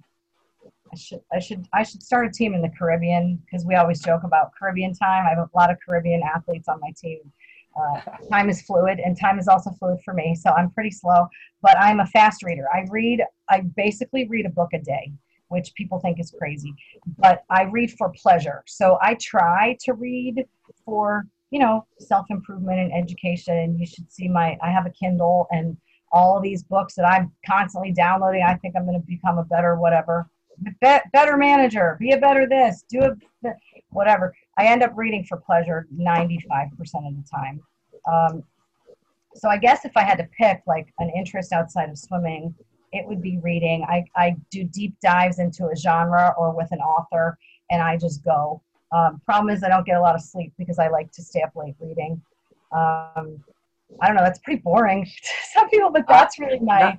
I mean, not. It's funny because uh, one of the questions that I ask most people, and I kind of skipped the, that one, but now I'm going to go back to it. Oh, don't go um, back. I know what you're going to ask me. No, I mean, if, any books that you would like to recommend, and this can be. It's. I like reading a lot. I'm actually a very slow reader, but I like reading a lot as well, and I like fiction and I very much like nonfiction and I like books that have to do with swimming and books that have to do with things that are not directly swimming related, but but I think helped a lot, such as psychology or uh, culture building or things like that. So I'm very into all those genres. So kind of going back, do you have any books that you would recommend, or do you have to like books that you touched on lately that you think people should should get? And if you have fiction books as well, by all means, go ahead and mention those. Well, okay, so I might have to like send you an email with a supplement to that because I don't know if if you remember, but I my memory is awful. I finished a book last night. I've already forgotten the title, so that might give you an idea of. Um, I can't remember that kind of thing. Um, I there are so many books. I think our world grows through books, and I think that uh, especially now when we can't travel, um, books are going to be a great escape for. Hopefully, more people will discover books that um, right. never like never before. Um, uh, right now, I'm into the every couple years I go through this World War II sort of um, era, and I think right now World War II genre is resonating with me because um, of what that generation went through. Whether you were, um, you know, a Holocaust survivor or non-survivor, if you were a victim, or if you were a soldier on any side of the struggle, or if you were a family member that was starving, if you, you know, the, the things that people went through in the world, similar to what we're going through. No, it's not similar. A world war is not similar to a pandemic. They're different. But the fact that it's affecting ev- almost everybody in the world is is the similarity. And I draw a lot of inspiration from maybe it's morbid and weird. I don't know, but uh, reading about their struggles and what people went through inspires me to be stronger. So right now, uh, I think subconsciously I'm back on my World War II kick. I get on it every couple years and I just read it. I prefer um, I prefer nonfiction when it comes to that, obviously, or maybe historical fiction, where which is rooted in fact, but maybe there's a little story that isn't um, poetry. Yeah. But I tend to, my reading tends to reflect what's going on. So interestingly enough, I read a lot of swimming books. I love a swimming book. And I learn so much from from reading swimming books by by athletes, by coaches. I have not read a swimming book during this pandemic. I wonder why. I don't know why. Because I, as I said, I think um, uh, I don't know. I think subconsciously, whatever I select to read is giving me an escape from my real life. And so um, but a funny story, or maybe it's not funny, maybe it is strange, but um, I was reading a book called The China Pandemic when um, in March, end of February, beginning of March. Um, so then, um, as this all unfolded, I did go down a, a, an apocalyptic, post-apocalyptic fiction road, and I started reading a bunch of stuff like that. But um, yeah, I, I have like I said, I read approximately 300 to 350 books a year. I'm not exaggerating. And I can't remember one title right now because now you put me on the spot, and now I now I'm nervous and I can't. No, remember. that's all right. Uh, so what, but I can gonna, send you a list if you want. Yes, what we're gonna do is you're gonna send me a list, and that way, if people want to get a couple uh, suggestions of books from you, they gotta go to the show notes and, yeah, and I'm, I'm, gonna have I'm gonna have those those linked there. Make it uh, hard for people. That's very good. Yes. Yeah, I will. I um, promise. I'll send you a good list. of swimming. I'll send you a list of swimming books that I love, and then maybe one or two that um. Yes, that, yes. Uh, have you? Do you remember a book called? Just because you mentioned World War II, and it's a book I read last year, and it's uh, I believe it's more historical fiction on World War II called City of Thieves. Oh yeah, I read it. I loved it. Fantastic. One of my favorites yeah, yeah, it's a great book. Yes, so you're gonna gonna go ahead and put that one out there. When you mentioned World War II and historical fiction, that one came to mind. It's a, I read a couple great books last year, and that was like, yeah, one of my favorite books of all time. Yeah, I loved that book too, and it reminds me of there's a book that's similar to that called Sarah's Key, um, which is also historical fiction. Don't ask me who wrote it, but I I loved that too. And I think I read City of Thieves, and then after, right after that, I read Sarah's Key, and I loved both. Okay, yeah, I'm gonna look into Sarah's key then. But yeah, so uh, if people want to get more of that list, uh, just go to the show notes. Yeah, and the two books that about the pandemic that I read, if if you're into if you're into like post-apocalyptic, you know, then this book called The China Pandemic was really good. Honestly, I think it's a trilogy. but nonfiction wise, there is a book called The Hot Zone by Richard Preston, which I did just finished about, I don't know, I like went about two weeks ago. And that sticks in my mind um, because uh, it was about the Ebola crisis. And, and it's, it's, it's a nonfiction, but it's sometimes these nonfiction books are uh, less riveting, but that one was, was like grabbed you and got you. And um, I secretly thought when we were struggling with Ebola the second time, which was like 2014. So I guess it was, I don't remember now, maybe 2002 or three or something was the first time the Ebola virus like became clear, and then it sort of went away. Didn't go away. It went out of our consciousness, and then we had um, we had that issue in, and this book was fascinating. Uh, there was an issue in Northern Virginia and I see it, my memory's so bad. I just read the book. I already forgot the name of the town, but they had some monkeys that were brought were brought over um, as a regular. It's probably still going on, and they do testing and they source these monkeys um, overseas, and, and they came with they came with Ebola uh, Reston, Reston, Virginia. So there was the Ebola Zaire, which is the most deadly, and then there was the Ebola Reston, and it was the first time um, a deadly disease like the the the uh, the whatever you call it death rate or whatever was like 95% and it came to our country. And it was how and the books about how the military handled it and how the scientists handle it and it was just fascinating. So if, if you're if you're into pandemic reading read the hot zone for sure. Um, and if you're into escapism then don't read it. All right. Okay so just a couple more things i like to talk about before i kind of uh, check out here, but a couple things that I really want, want to make sure we cover. Going back to uh, more swimming related, how do you go about hiring assistant coaches? This is a topic that I have tried to ask people I'm talking to. And because when I first started talking, actually, I think one of the first people I talked about this before I started the podcast was Alexis again. And we mentioned like, wow, it's sometimes it's really hard to find assistant coaches. Really hard to find good people to bring on to, to your team. So, do you have any uh, particular strategy you use when you are looking for assistant coaches? Okay, so I think the challenge is much bigger, and it's a different conversation. We should probably save it for another time. But it's um, we need to make coaching a legitimate profession. We need to be paid better. We need to be um, well respected. Um, we are teachers. We are teachers. That is what we are, and we're not, and we're skilled teachers. So it, you know, the way the way the profession has evolved, and we all know the history, you know, it was like, you know, the lifeguard at the pool started giving somebody a tip or a pointer, and oh, well, that worked. And then all of a sudden, there's sort of creating an industry around swim coaches. But to be a great coach in any sport, you need to know your X's and O's of the sport. You need to understand the sport.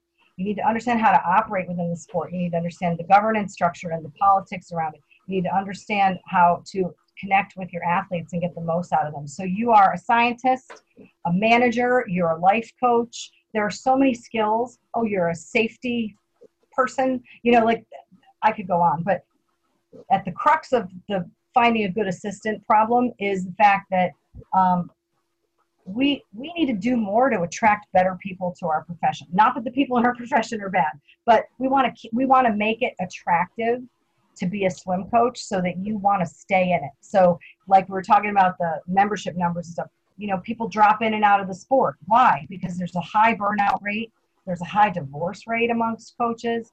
Um, and again, with this pandemic, maybe this is an opportunity to rethink um, how we live our lives and, and, and our profession because to get the best people, we need to pay more, we need to offer a better career path, we need to um, offer a better quality of life. And that doesn't mean work less hard or work less, but there's got to be a way to attract the best and the brightest um, and to keep them. So we can, we get the best and the brightest because what is what's more exciting than an Olympic sport? I mean, who wouldn't want to work? But very quickly, people go, "Huh, wow, a lot of hours, not a lot of money, not a lot of gratitude, not a lot of accolades, not a lot of um, weekends and nights available to me and my family. Hmm, I don't want to do this. So we have to be better. So, but in the meantime, hiring assistants, um, I look back to when Michael Lohberg hired me and he didn't know me and he called me out of the blue and I was, like I said, he had to really convince me he, I was not interested. And he said, just come meet with me. Later, I said, listen, you know, you want me to coach your Olympic swimmers? Like, what, what skills do I possibly, let, let's be honest, you know, like I'm a head high school coach. Like, what am I, how am I going to go coach like multiple Olympic medalists? What, what makes me qualified? And he said, you don't need to be qualified. He said, you need to fit with me. And he said, I will teach you everything you need to know. And I can't tell you how many times I have said that to assistant coaches that I have hired, it's specifically the one I most recently hired. I will teach you what you need to know in the water. I will teach you.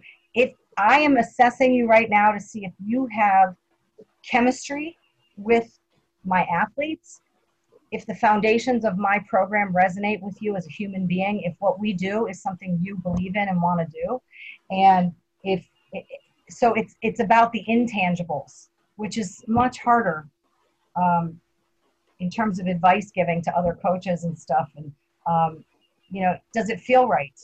And are they smart enough that you can teach them what they need to know? So I had when I first started the team, I was alone and, you know, it was a new team, kind of interesting. And I had a lot of applicants for assistant coaches. And I turned them all down because there was one that I was waiting for. So I coached by myself, struggled a lot for almost a year, um, and waited for my longtime assistant who has recently moved on. But uh, his name was Rory, and he swam for me in high school when he was in high school. And so I knew him for a very long time as an athlete. He went away, went to South Carolina for college, swam there, and then returned to the area to get his advanced degree. And I waited for him. Why? Because he was the right fit. I we we were counterparts to each other. We think very differently, but I knew that I just knew he would be the right fit for us. And I waited and I struggled and, and coached all alone and it was exhausting. But you got to wait for the right person. So an assistant, I guess the point I'm making is that an assistant coach is not a warm body you don't want to hire a warm body. And I don't really care what your resume says. If I need to, I need to make sure that you're, you know, on paper, you can look however you want. Uh, I need to know that I usually put the assistants up with, you know, have, have them run a practice with me, see how the athletes react to them. I'm, I, I'm pretty good at reading people. I tend to maybe give the benefit of the doubt too much, but, but for the most part, as I've gotten older and jaded, now I can see a little more clearly.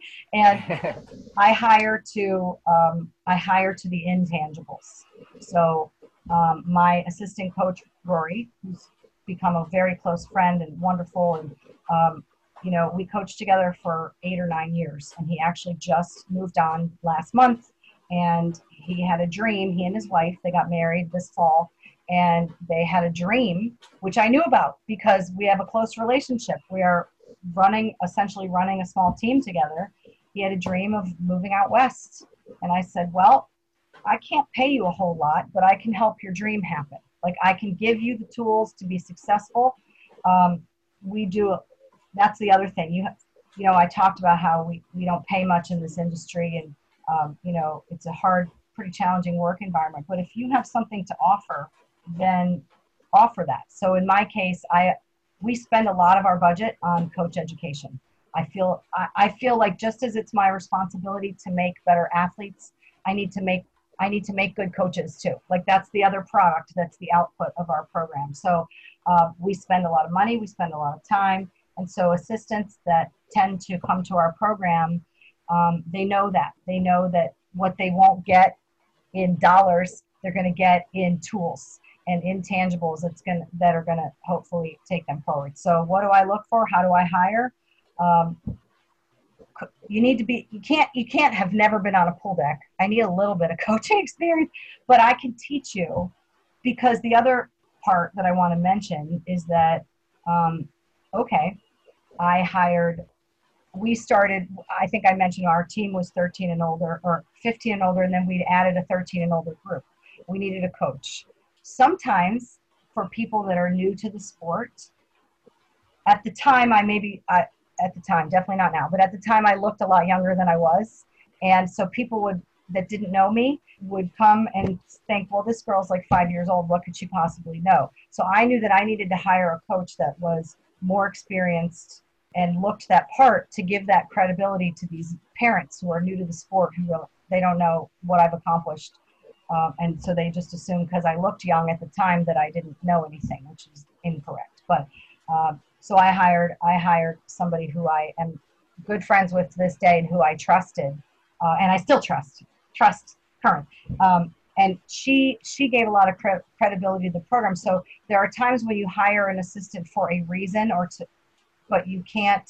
Uh, people are what they are. So she um, had so many years of experience, but I knew that it was going to be a challenge for me to teach her to to coach the way I coach because she's been coaching for so many years. So she added a lot of value to our program in a different way because she added a lot of credibility to a new program with a coach who was perceived as being young and inexperienced. So there's different reasons for hiring different people, but my preference in general is to hire people that I can mold them and I can train them. And they will as they will know their role. As an assistant with our program they will adopt our coaching philosophy and our approach to training. And then but still give them the tools to think for themselves so that when it's time for them to move on they will take what they've learned from me and from us and then adapt that to their own and create their own. They're not going to agree with everything we do and they're going to take that and become better later. So that's that's how I feel about that. That's uh, and by the way, I'm not sure when I'm speaking now. It's uh, the word is falling here with rain, but really, you so can't even see it. It, it looks pretty. Wow, yeah, yeah, it's uh, raining pretty hard. But anyway, if the audio still sounds good, the but uh, falling. yeah. So uh, a lot of great things there, and I, I really love that that setup. I think the cannot be overstated how much bringing an assistant coach more so than what the assistant coach knows, which is important, is going to be how he or she is going to be able to adapt to the team and sell the culture with you, right? Uh, and I think that that's that's a really important thing. Um, do you have anything that you do once they first come on board? And I think in uh, in business and you work in business, people talk about onboarding people into companies do you have any kind of onboarding policies when you bring somebody new? Anything you do kind of in the first couple weeks or, or first month, you're making sure that they they're going through to adapt to that culture? Um, well, I have two things about that. One is um, I was terrible at this in the beginning, and I'm getting better because we had an intern from Denmark, and his entire project that semester was help me create an employee handbook. Because coming from corporate America, I didn't want to do that. I was like, no, no, I'm going to do it. We're going to be, you know, a flat organization and there's no hierarchy at all. And we're going to do this and we're all going to be, well, you learn from your mistakes, right? And situations would come up and I would realize that it was very hard for me to, uh, I think discipline is the wrong word, but educate an assistant coach if they made a mistake because I didn't have the policy. So even though I told them when we open the gate we changed the sign from closed to open like something silly you know and but but it was never really written down anywhere. So that if they didn't do it it was harder for me to go back and and hold them accountable. So i learned through mistakes. And so um, i think we do have an employee handbook. Depending on my mood we use it or not depending on the, the person i'm onboarding. So i think having policies in place is important. And just like when you have a new coach, I'm assuming and hoping people do this, you've got sort of a glossary of language or terms. Most of that you just learn by watching your head coach, like on the pool deck. But, you know, I was just talking to my, I have a new assistant, which I want to tell you about real quick. But we were talking the other day about the word quality. We were talking about, like, we're talking about planning for the future and how much quality. And we use the word quality a little differently, maybe, than other teams uh, because when we I learned how did I learned when I was an assistant from my head coach Michael, who uh, spoke English as a second language. So some of the words that he chose to use for different areas of work um, might not be the most accurate terms in terms of the definition, but it's what I use now. So when he says quality, he means speed. Um, versus we would say speed. Maybe other coaches would use the word quality for something else, and maybe maybe to them quality is drills, but to me quality is is high threshold speed work, you know. So um, a glossary of terms or some sort of explanation is really important because especially with a new coach you need to be speaking the same language so the kids don't get and i say kids loosely because i work with like 27 year olds but but you don't want to confuse them you know um, so that's those things are critical having some sort of a it doesn't have to be an employee handbook but like a policy or a process a formal process to do things but then also uh, the communication piece my assistants always joke with me and i'm getting a lot softer in my old age that uh, like rory will say he wasn't allowed to speak for two years um, as my assistant which is not true i'm not like that but you know i don't i don't want you to to give advice to an athlete until I'm confident that you know what advice to give. And I also want to make sure you're using the language of our team. So that stuff is very, very important. Um, but interestingly, talking about this pandemic, like pandemic land, like I call it, um, it's been an interest. This is a personal story, but um, so I have this longtime assistant who I who I worked very well with because we're we're basically complete opposites personality wise and approach problems two different ways. And so my old assistant, Rory, went from being just an assistant coach on the deck to being someone who I relied on very much for his opinion and his input and helping me run the team, you know, and take it forward. Um, our, our entire master's program is because of Rory. You know, growth that we've experienced has been due to his advice and all of this. So he was with me for, like I said, eight years, and then took left and moved out west to Colorado and in the middle of a pandemic. And I have a brand new assistant in the middle of a pandemic. So this person, I, I sought her out. I recruited her. She is the right fit for our team. She is amazing.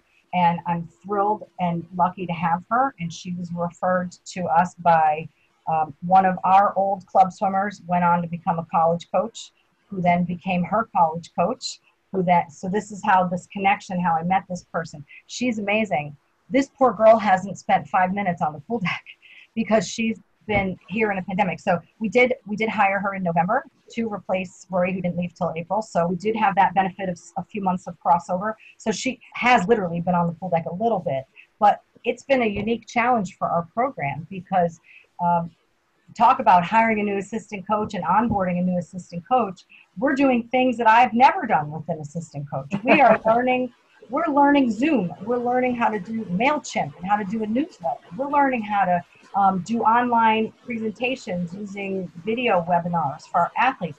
And the, the biggest challenge of all of it has been on, on my side, it's been how do you connect how do you keep a connection with athletes that you're just starting to have a connection with in the first place? So for most of us it's a matter of we had to stick around and maintain our relationship. Well she was still in the building the relationship phase so that's a unique challenge on my side and on her side her challenge is wow i signed up to be a swim coach i want to be a swim coach i don't want to be a, a zoom scheduler and a newsletter maker and a dry land doer. Like she, this is not what this person signed up to do. Um, so the challenges are many. And again, if we handle it right, it's going to be a learning experience. So I keep telling her and myself that this is our chance to get other skills. So these are skills um, at, you know, eight years with, and we've had lots of assistants along the way, but, you know, my full-time assistant, my main assistant, eight years with one, and hopefully, my goal was to create an environment where he could learn a lot and never want to leave. Um, and but when he was ready to leave, I would help him do that. And he was he he wanted to move.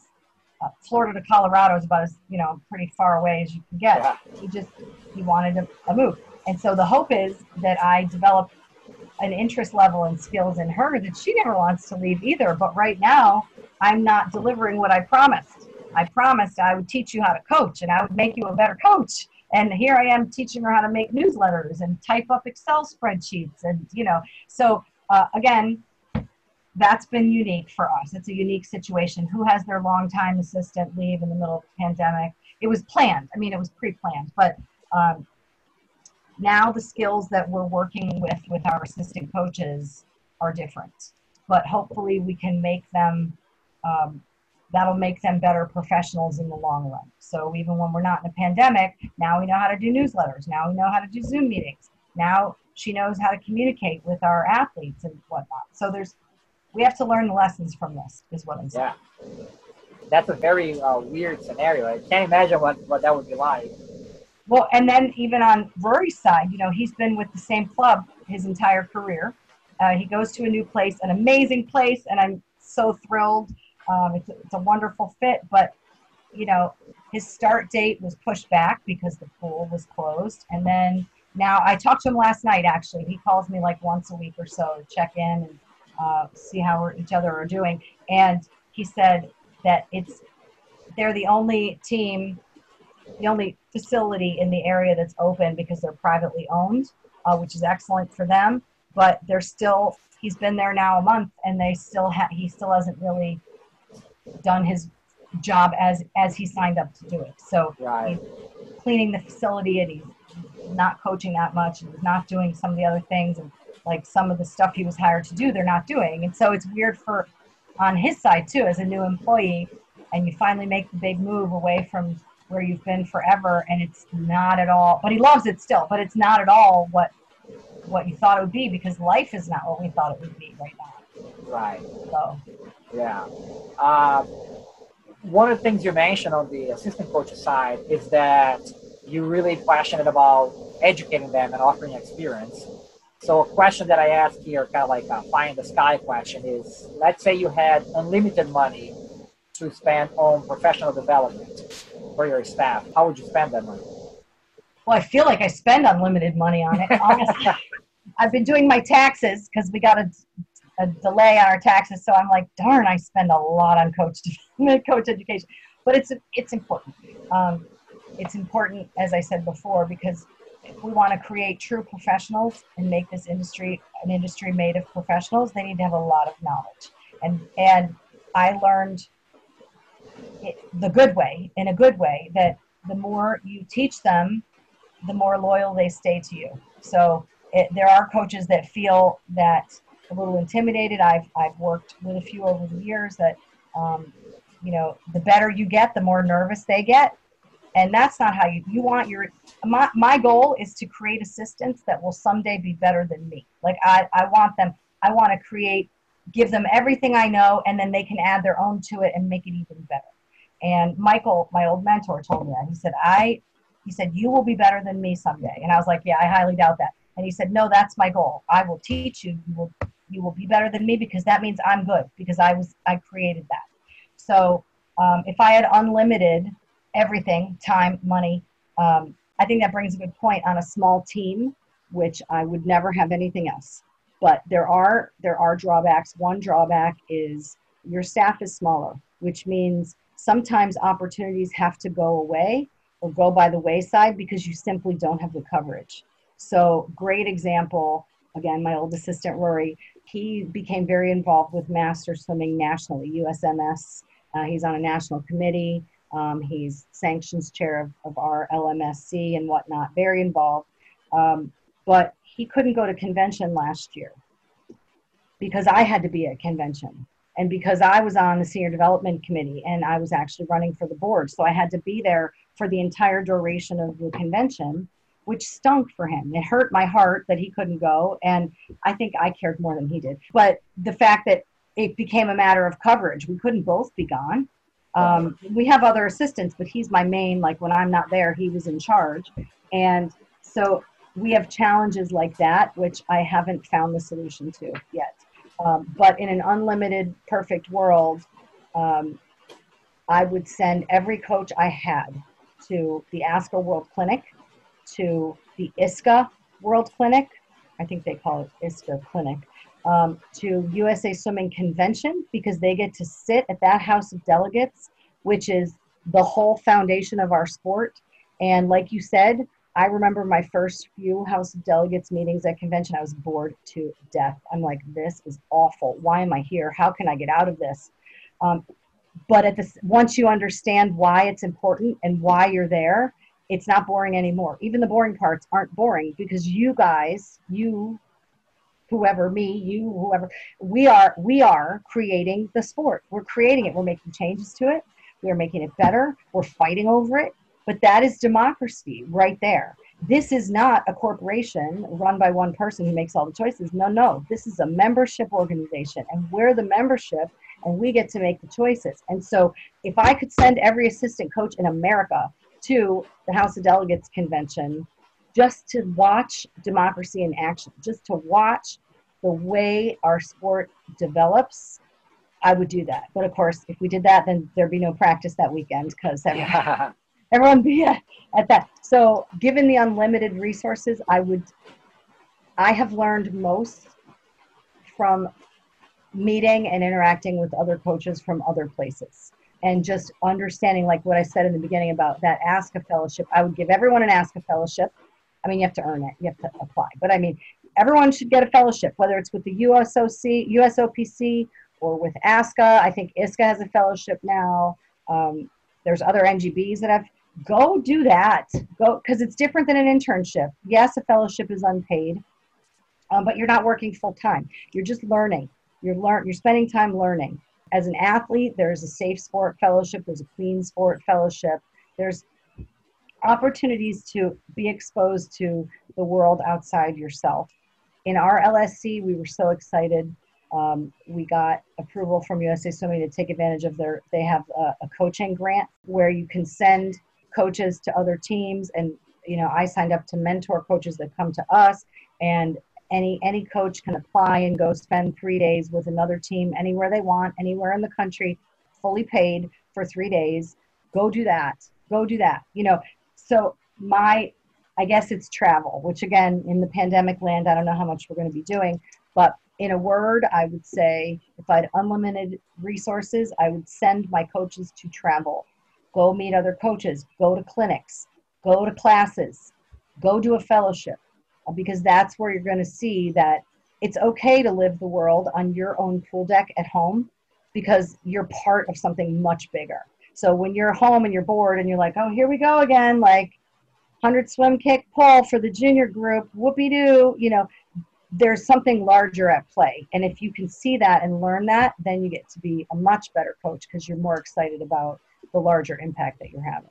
Awesome. Yeah, a lot there. Um, so the last kind of big topic, and first of all, thanks for your time. We're, I think, coming up on two hours here already.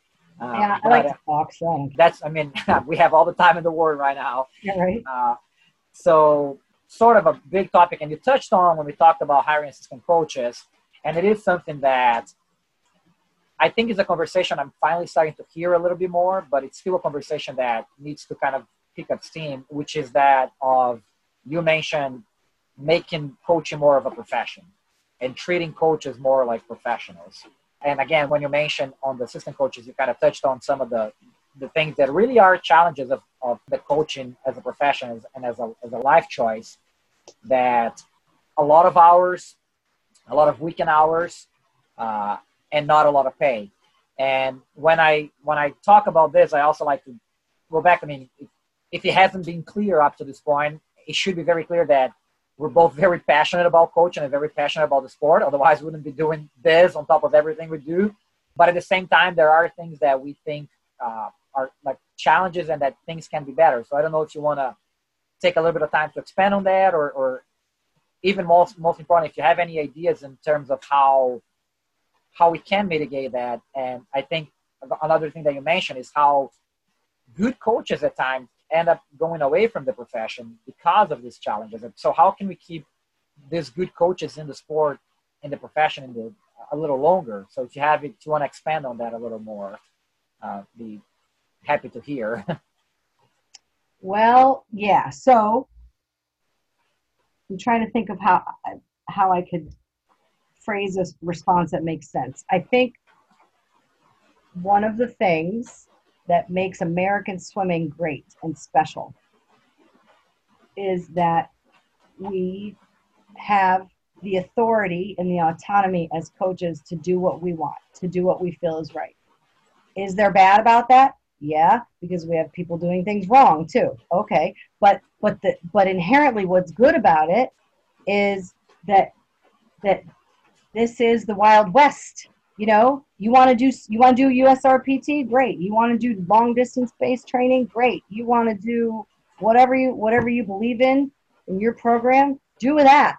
If you've had success with it, experiment. Have a bad season, have a good season. You know, so what's great about about our sport is that we as coaches have the freedom. There are there are countries with federations that tell people how to progress an athlete, what meets to do, what events they do in order, how you have, you know, I did a I actually not to pick on one country over another, but I did a um, a class two years ago over in Shanghai in China, and where um, at, I don't know what's happening now, but at the time there was the federation was giving some specific um, information on progressions, and um, it was really interesting to me um, the differences, and it made me really appreciate that as a club owner, I can do whatever I want. Hopefully, what I'm doing is right, teaching them right, but I have that freedom.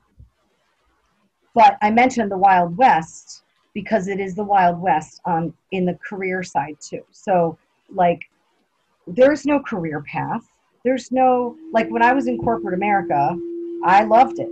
Um, I uh, there was a ladder to climb, and I say that in a positive way, not in a bad pushing anyone back way. But um, you know, I started as a sales assistant in a small division. It was fashion accessories. So I started as a sales assistant, worked my way up, uh, became a sales assistant in I think it was handbags, a bigger department, more volume, right? Then you get promoted and you get to be an account executive, and you have your own accounts, and you and you have a small volume. Then you prove yourself. Then you get bigger accounts then you go to another division.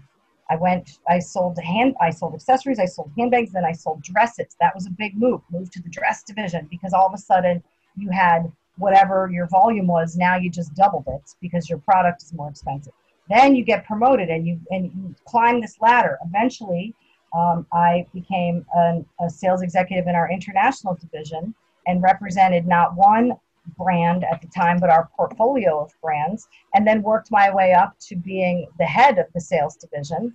And then I was the youngest person to run a multi million dollar division in a Fortune 500 corporation. And I'm not saying that because I'm so great. I'm saying that because I knew what I had to do next. I had to achieve these goals, accomplish this sales volume, do this, impress these people, and then I would get a promotion. And guess what came with a promotion? Uh, more money, uh, more responsibility, and in my case, a bigger clothing allowance, which I loved. So, you know, it was it was very simple. Then I come to coaching, and I'm like, wow, start a team, be a head coach, get a fast swimmer. All of a sudden, you're a rock star. Have slow swimmers. Oh, then you suck. Oh, then you're somebody. Then you go work at a club where there's one head coach, and the head coach job never comes open because the you know clubs have the same head coach for 40 years. So now you're stuck as an assistant. If you want to be an assistant that's great. If you want to be a head coach what do you do? Do you start your own club? Well then how does that go? Do you have a board? Are you, you know so it's like literally the wild west. There's no career path. There's no progression. There's no if you're good you get this. Sometimes if you're good you get promoted. Sometimes if you're good you sit there and rot. So what how, where where is the equity? You know what i'm saying? I don't have a solution because again what makes it so great is that it is this wild west of like you know whatever. So um, it's it's a really complicated issue and i don't have an answer but i do have steps. So what i've tried to do and i've done more talks on this than i ever want to in my life. I kind of want to talk about something else next time i do a presentation but professionalism is the, is at the core of making this a better profession. So what is professionalism? It's how you act, it's how you speak, it's how you look, and it's it's what you know others treat us. We teach people how to treat us. So uh, we need to teach people to treat us as coaches with respect. That means not getting bullied by parents. That means if you're in a job and you you know you're working only with 14 to 16 year olds but you don't really like that and you really want to work with 8 to 10 year olds and you go to your head coach and the head coach says nope you're stuck with the 14 16s because that's where i need you and you go okay well what about in six months and then six months comes and no one is addressing your desire to grow your own skill set by working with the you know 8 to 10 year olds then you need to stand up for yourself and move on. Move on, find another opportunity because you are uh, a, a, you're teaching people how to treat you. So if you're teaching them not to take you seriously, is what I'm saying. I'm kind of all over the place with this answer, but at the core of what we do, there is no excuse for a coach not to understand the sport. So know the rules, know what the rule book says, know what the rules changes are, know your basics of technique. That is a non negotiable. You can't be a good coach unless you know that. So let's level that playing field. And every coach has a right to knowing that, especially now in a pandemic land when all the information is online. If you can't afford a coach's clinic or you can't afford the textbook, you know, Foundations of Coaching 201 or whatever it is, then you can go online and get that. So that is to me at the base of what we do. We have a skill set, we have a, body of knowledge, uh, by the way, which includes safe sport training, uh, safety training, uh, you know, all of these basics. But the next part is let's be professionals. So let's look the part, let's speak the part, let's um, interact in a way that demands respect. And this is not the solution to the problem but it helps. All these little steps that we can take, I think, help. You know, I did this talk at an ASCA World clinic, and I hesitate to even bring it up, but people talked about it for months, and it was just funny. But I did a slide at the clinic about your feet. Okay? I did like do's and don'ts of coaches' feet. So think about your customers. Think about what how they perceive you and think about who is your customer. Your customer is your swimmer. I don't care if your swimmer is 10 or 6 or 30. They're they're in the water, hanging onto the gutter, looking at your feet as you're standing there, giving them the set. That is what is at their eye level are your feet. So how do your feet look? Are they disgusting? Because in South Florida, we got a lot of that. A lot of lifers with some disgusting feet and some fungus maybe and some beat up old smelly shoes because they're wet all the time from being on the pool deck you know and everyone like I, I, just made one slide and i swear to gosh people talked about that for months but they're like oh yeah you're the coach that talked about our feet but but it's important because i'm asking you to think about what what you look like to other people not in a shallow or vain way not in a try to be better looking than something no but in a am, am I do I care? Am I showing that I care?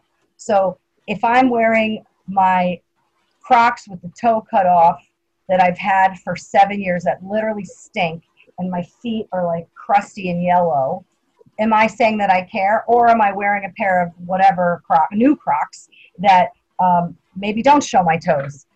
Or, or maybe the Crocs match our coaching colors, our, our team color, like some sort of expression of pride in your team, in yourself, in your body of knowledge, is what I'm talking about. So I don't care how you look. I mean, whatever. Uh, my hair is wet, it's pulled back into a bun right now. I have no makeup on. Like, I, I, I don't really care how I look right now. But I did take a shower and I did put on a fresh shirt for you, even though this is a podcast, no one else can see me. But I mean, you have to have a level of a level of respect for for for your work. So I guess that's what I'm talking about when I say how you look. So I'm not trying to say I mean, if you like cargo shorts, wear cargo shorts. I saw a big debate on Facebook on that a couple years ago. Uh, I don't care. I don't care if you wear cargo shorts, but maybe maybe nice ones, like maybe ones that don't have fringe hanging down or paint stain or like a you know hole in the pocket from your wallet or your cell phone. Like let's have a let's let's do what we want and be free to do what we want, but let's level it up a little bit. Um, I think in general, the profession itself we got to get we got to have there needs to be more money there needs to be more money and i don't know how to make that. I'm trying to do it on you know i guess it's at the club level. I, I try to pay my coaches as much as possible. Um, and I, I don't know if this helps anybody but a couple years ago i went around to my colleagues down in south florida and i said what are you paying your assistants? Because i need to make sure that i'm paying my assistant the same. I don't want to be if I pay him more, great, but if I pay him less, I don't want to be there. Well, it turns out I was paying him less, and I needed to make that change right now because that's because of the skill that he was bringing to the job and the amount of hours he was putting into the job. He deserved that, and it's not because I'm such a nice person, and you know, it's because he was doing the work. He needed to get paid. So we need we need to get paid for the work that we do, and we need. And I, I think this is, you know, we've been talking about this for years, and I think it's in the works. I know people are actively working hard on it. We need to be able to, specifically with the world of club coaching, we need to be able to offer some kind of insurance.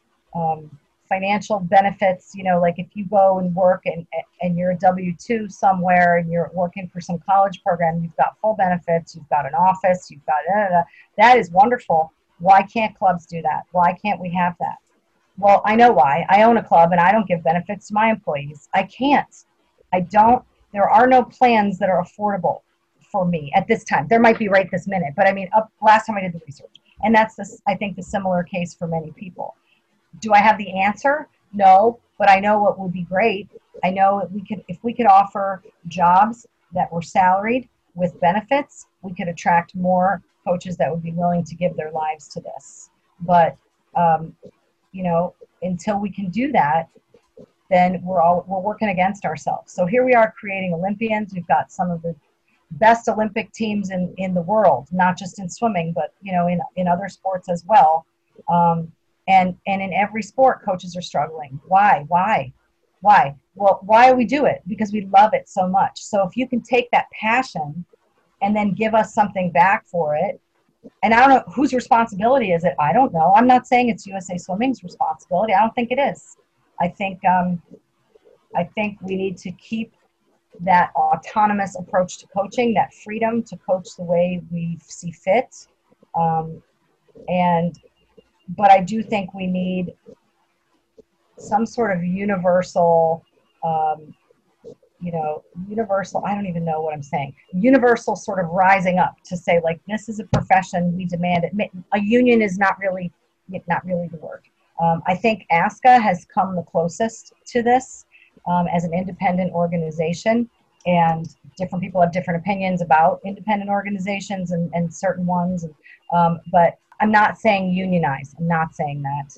Clearly not, just to be clear, not saying that. But the concept of having a professional organization that advocates for you um, is can be helpful for us, you know, because we're going to all have to work together if we want this to be a real profession.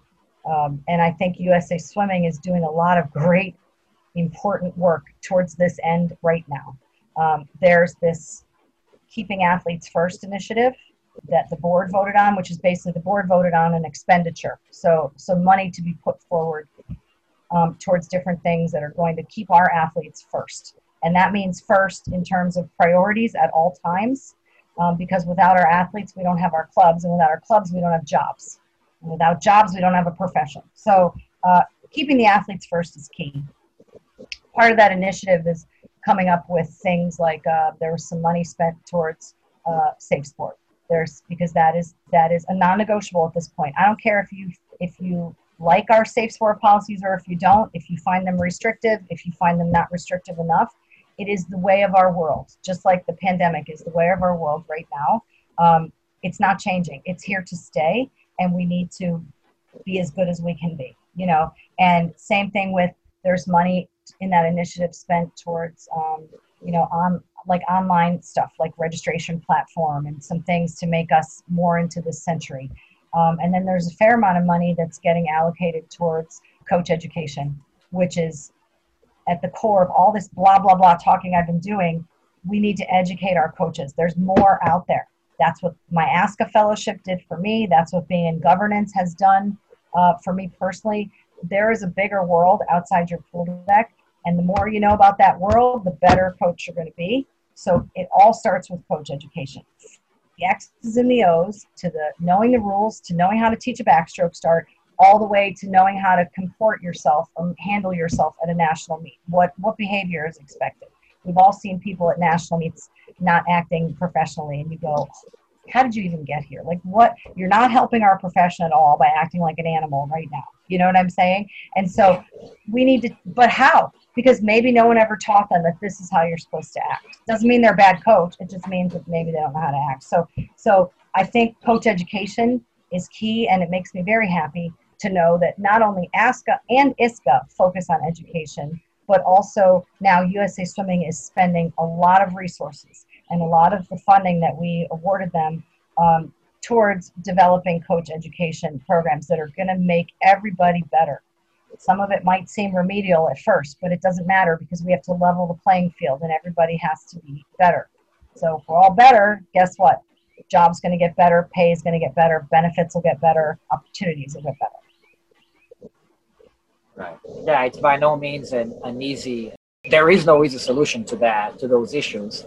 But like I said, I'm just I'm happy one of the things this podcast does is start the conversation and spark the conversation, and we keep having it and keep figuring out how we can make uh, move the sport forward by making it the profession a little bit more um, more professional. So um, anyway, so only uh, two more questions that I have really. The one is if you could pick up to three skills or qualities that you would like every athlete that goes through your program to have by the time they're done. And this can be swimming related or not. What would those be? Now, when I answer this question, I'm going to answer it as my 13 to 18 year olds. I'm not going to answer it as my post grads. Okay. Um, so, keeping in mind that I work with 13 to 18 year old athletes for this question, I would say kindness is number one. And, you know, we talk about we're, we're helping mold lives and shape lives, and that's all true. Kindness to me is at, at, at the root of it. I think going along with kindness is sportsmanship. Let's teach people how, you know, I'm, I am most proud of my team, um, my developmental groups, when I go to meets and I get comments from officials or parents going, God, your team is so well behaved. Yes, they are, because we're teaching them manners. Because back to this professionalism thing, without manners, you're not going to go too far in life. And so we're basically teaching them manners through sportsmanship. This is how you act. This is how you're gracious. You're humble, humble in victory and humble in defeat, and you are whatever. So kindness, sportsmanship, and then I would say the biggest for us is accountability. We are teaching young people to be accountable for their actions, for their decisions, for their words, for their choices. And swimming is a great, I guess, vehicle to do that because at the end of the day, you can be the best coach, you can be a terrible coach, but you, but they're swimming the race. You're not swimming the race for them. They must be accountable. If they miss their flip turn, it's on them. Yeah, okay, it's on you too because you should have coached it better maybe. But at the end of the day, we're teaching these athletes that that's it's their performance that they're that they're responsible. So kindness, sportsmanship, and accountability would be probably um, my top three. All right. And then effectively the, the last real question that I ask is uh, we've had a long conversation already. I think people got a lot of uh, people are kind of like yeah from this conversation. Like, it, it's good. No, I mean that, I don't mean that in a bad way. I think that's fantastic. But what is the most important thing people should know about you if they haven't figured that out yet? I don't know. I don't really like to talk about myself. I like to talk about swimming a whole lot, as you know. Um, yeah. About me, I, I don't know. That's the one question I, I uh, well, you already know a few things about me. You know I read a whole lot and I have a terrible memory. So those those two things are true. Um, I think I think what's important is that something. Okay, I know I, I know something. Um, at my mentor Michael Lohberg's funeral, Jack Roach said something. Uh, he came and, and made a speech. And for those who don't know, Jack Roach is, I think he's the head coach at Tide Aquatics now, but he was the national junior team coach. And before that, he's, he's just been an integral part of USA Swimming for years and years. And he's, he's the, he embodies kindness and sportsmanship and accountability, I would say. So, uh, you know, I've learned a lot from Jack. But he, um, he talked about finding finding the thing that lights your fire. Uh, he talked about how uh, Michael Michael was able to light that fire for his athletes and for his coaches. Um, if you look, so many of Michael's former athletes became coaches, and so many of Michael's former coaches continued as coaches and have not dropped out of the profession. And I guess what people don't know about me is that that's what I like to do for people, I guess, is makes me really happy to help people light their own fire and figure out what they love to do. most of the time it's with swimming, um, but not all the time. And I think that that makes me happy. So, like, what do I want out of life is I want to help people figure out what they want out of life. Maybe I should be a life coach instead, instead of a swim coach. But um, yeah, that, I guess that's all. Otherwise, I'm pretty boring. I'll, I'll, my husband, my husband. Okay, so I've been married for 20 years. Almost, it's my 20th anniversary this summer, and I met my husband scuba diving in the British Virgin Islands, and it's been a wonderful journey, and I love him very much. But you know, how do I stay married this long? Be- because he'll say to me, "Okay, enough swimming talk. No more. Like, stop already.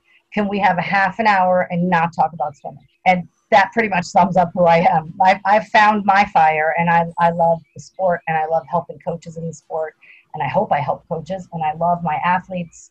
I just love everything about it. So uh, if you can find your fire, do that, whatever it is. And if it's not swimming, that's okay. Then get out while you still can.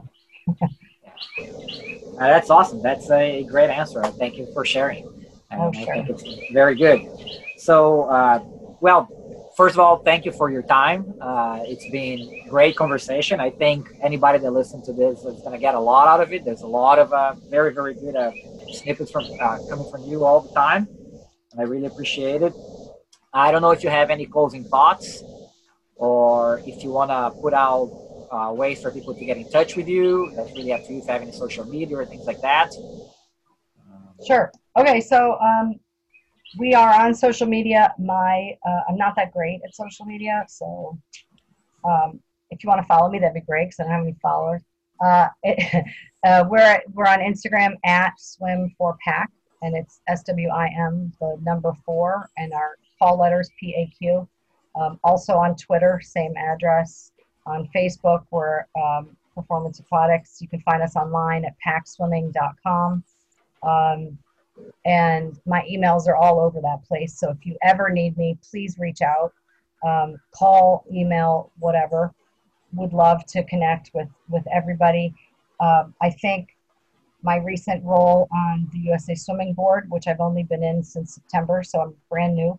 Uh, I take it very seriously. This is a big responsibility. The more I can hear from coaches about what's going on, then the more I can be that coach voice on the board um, and you, just going back to what you said, Lucas, earlier, we now have five active coaches on the board, and it's made all the difference, in my opinion, from my first day. Now, I haven't been there that long, but from my first day to today, um, it's it's done a world of good, I think, for for the board and for our organization to have that voice of, of really a deep understanding of what's going on in our sport, the good and the bad. And so want to continue that. So any any please I call me, complain, yell at me, do whatever because I want I want it all. I want to hear it. Um, I definitely want to hear it. So um, my only last thought would be one thing we didn't talk about much. I would love to talk about this more. So anybody who wants to talk about it, call me.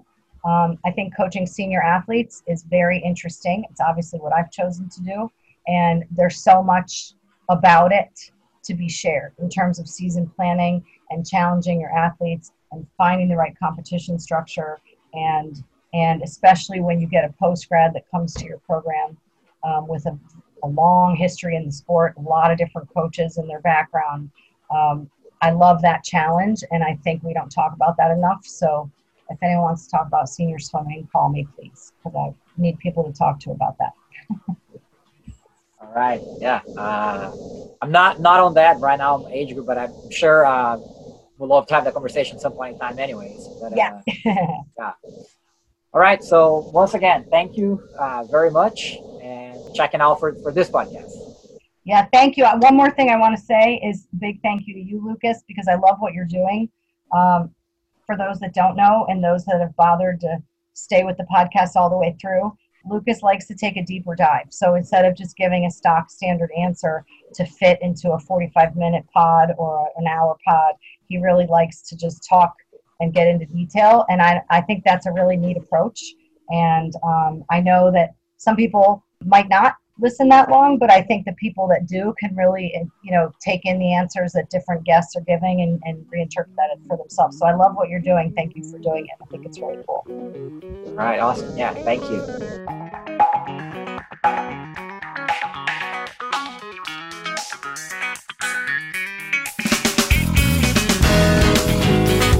And that was it for another episode of the Swim Coach in Transit podcast. As always, thanks for listening, and if you made it to the end, I really hope you enjoyed it. And if you did enjoy this, please take a few seconds to give this podcast five stars or a positive review on whatever podcast player you use. And if you like to hear more shows like this, go ahead and subscribe. Once again, I'd like to thank Kathleen for taking the time for this long interview. In fact, in prepping for it, we had talked for well over an hour just a week before, and as I mentioned in the opening, she could have easily covered another couple hours of great content. And I also like to thank her for her work in governance, helping make the sport better for everyone. If you are a coach and want to take only one thing from this chat, be to get involved as well. And remember to check out the show notes on my blog, swimcoachintransit.com. That's swimcoachintransit, all spelled out together in lowercase with no dashes or special characters. There, you can always find links to books, websites, and all other resources we talked about. And in the case of this episode, that also includes music videos and the list of books Kathleen sent me once we were done chatting. And thanks as always to my good friend Madhu for the soundtrack to this podcast. You can also find his Instagram info on the show notes. And also thanks to Zapsplat for the sound effects. And that's it. Thanks again, and I hope you catch the next one.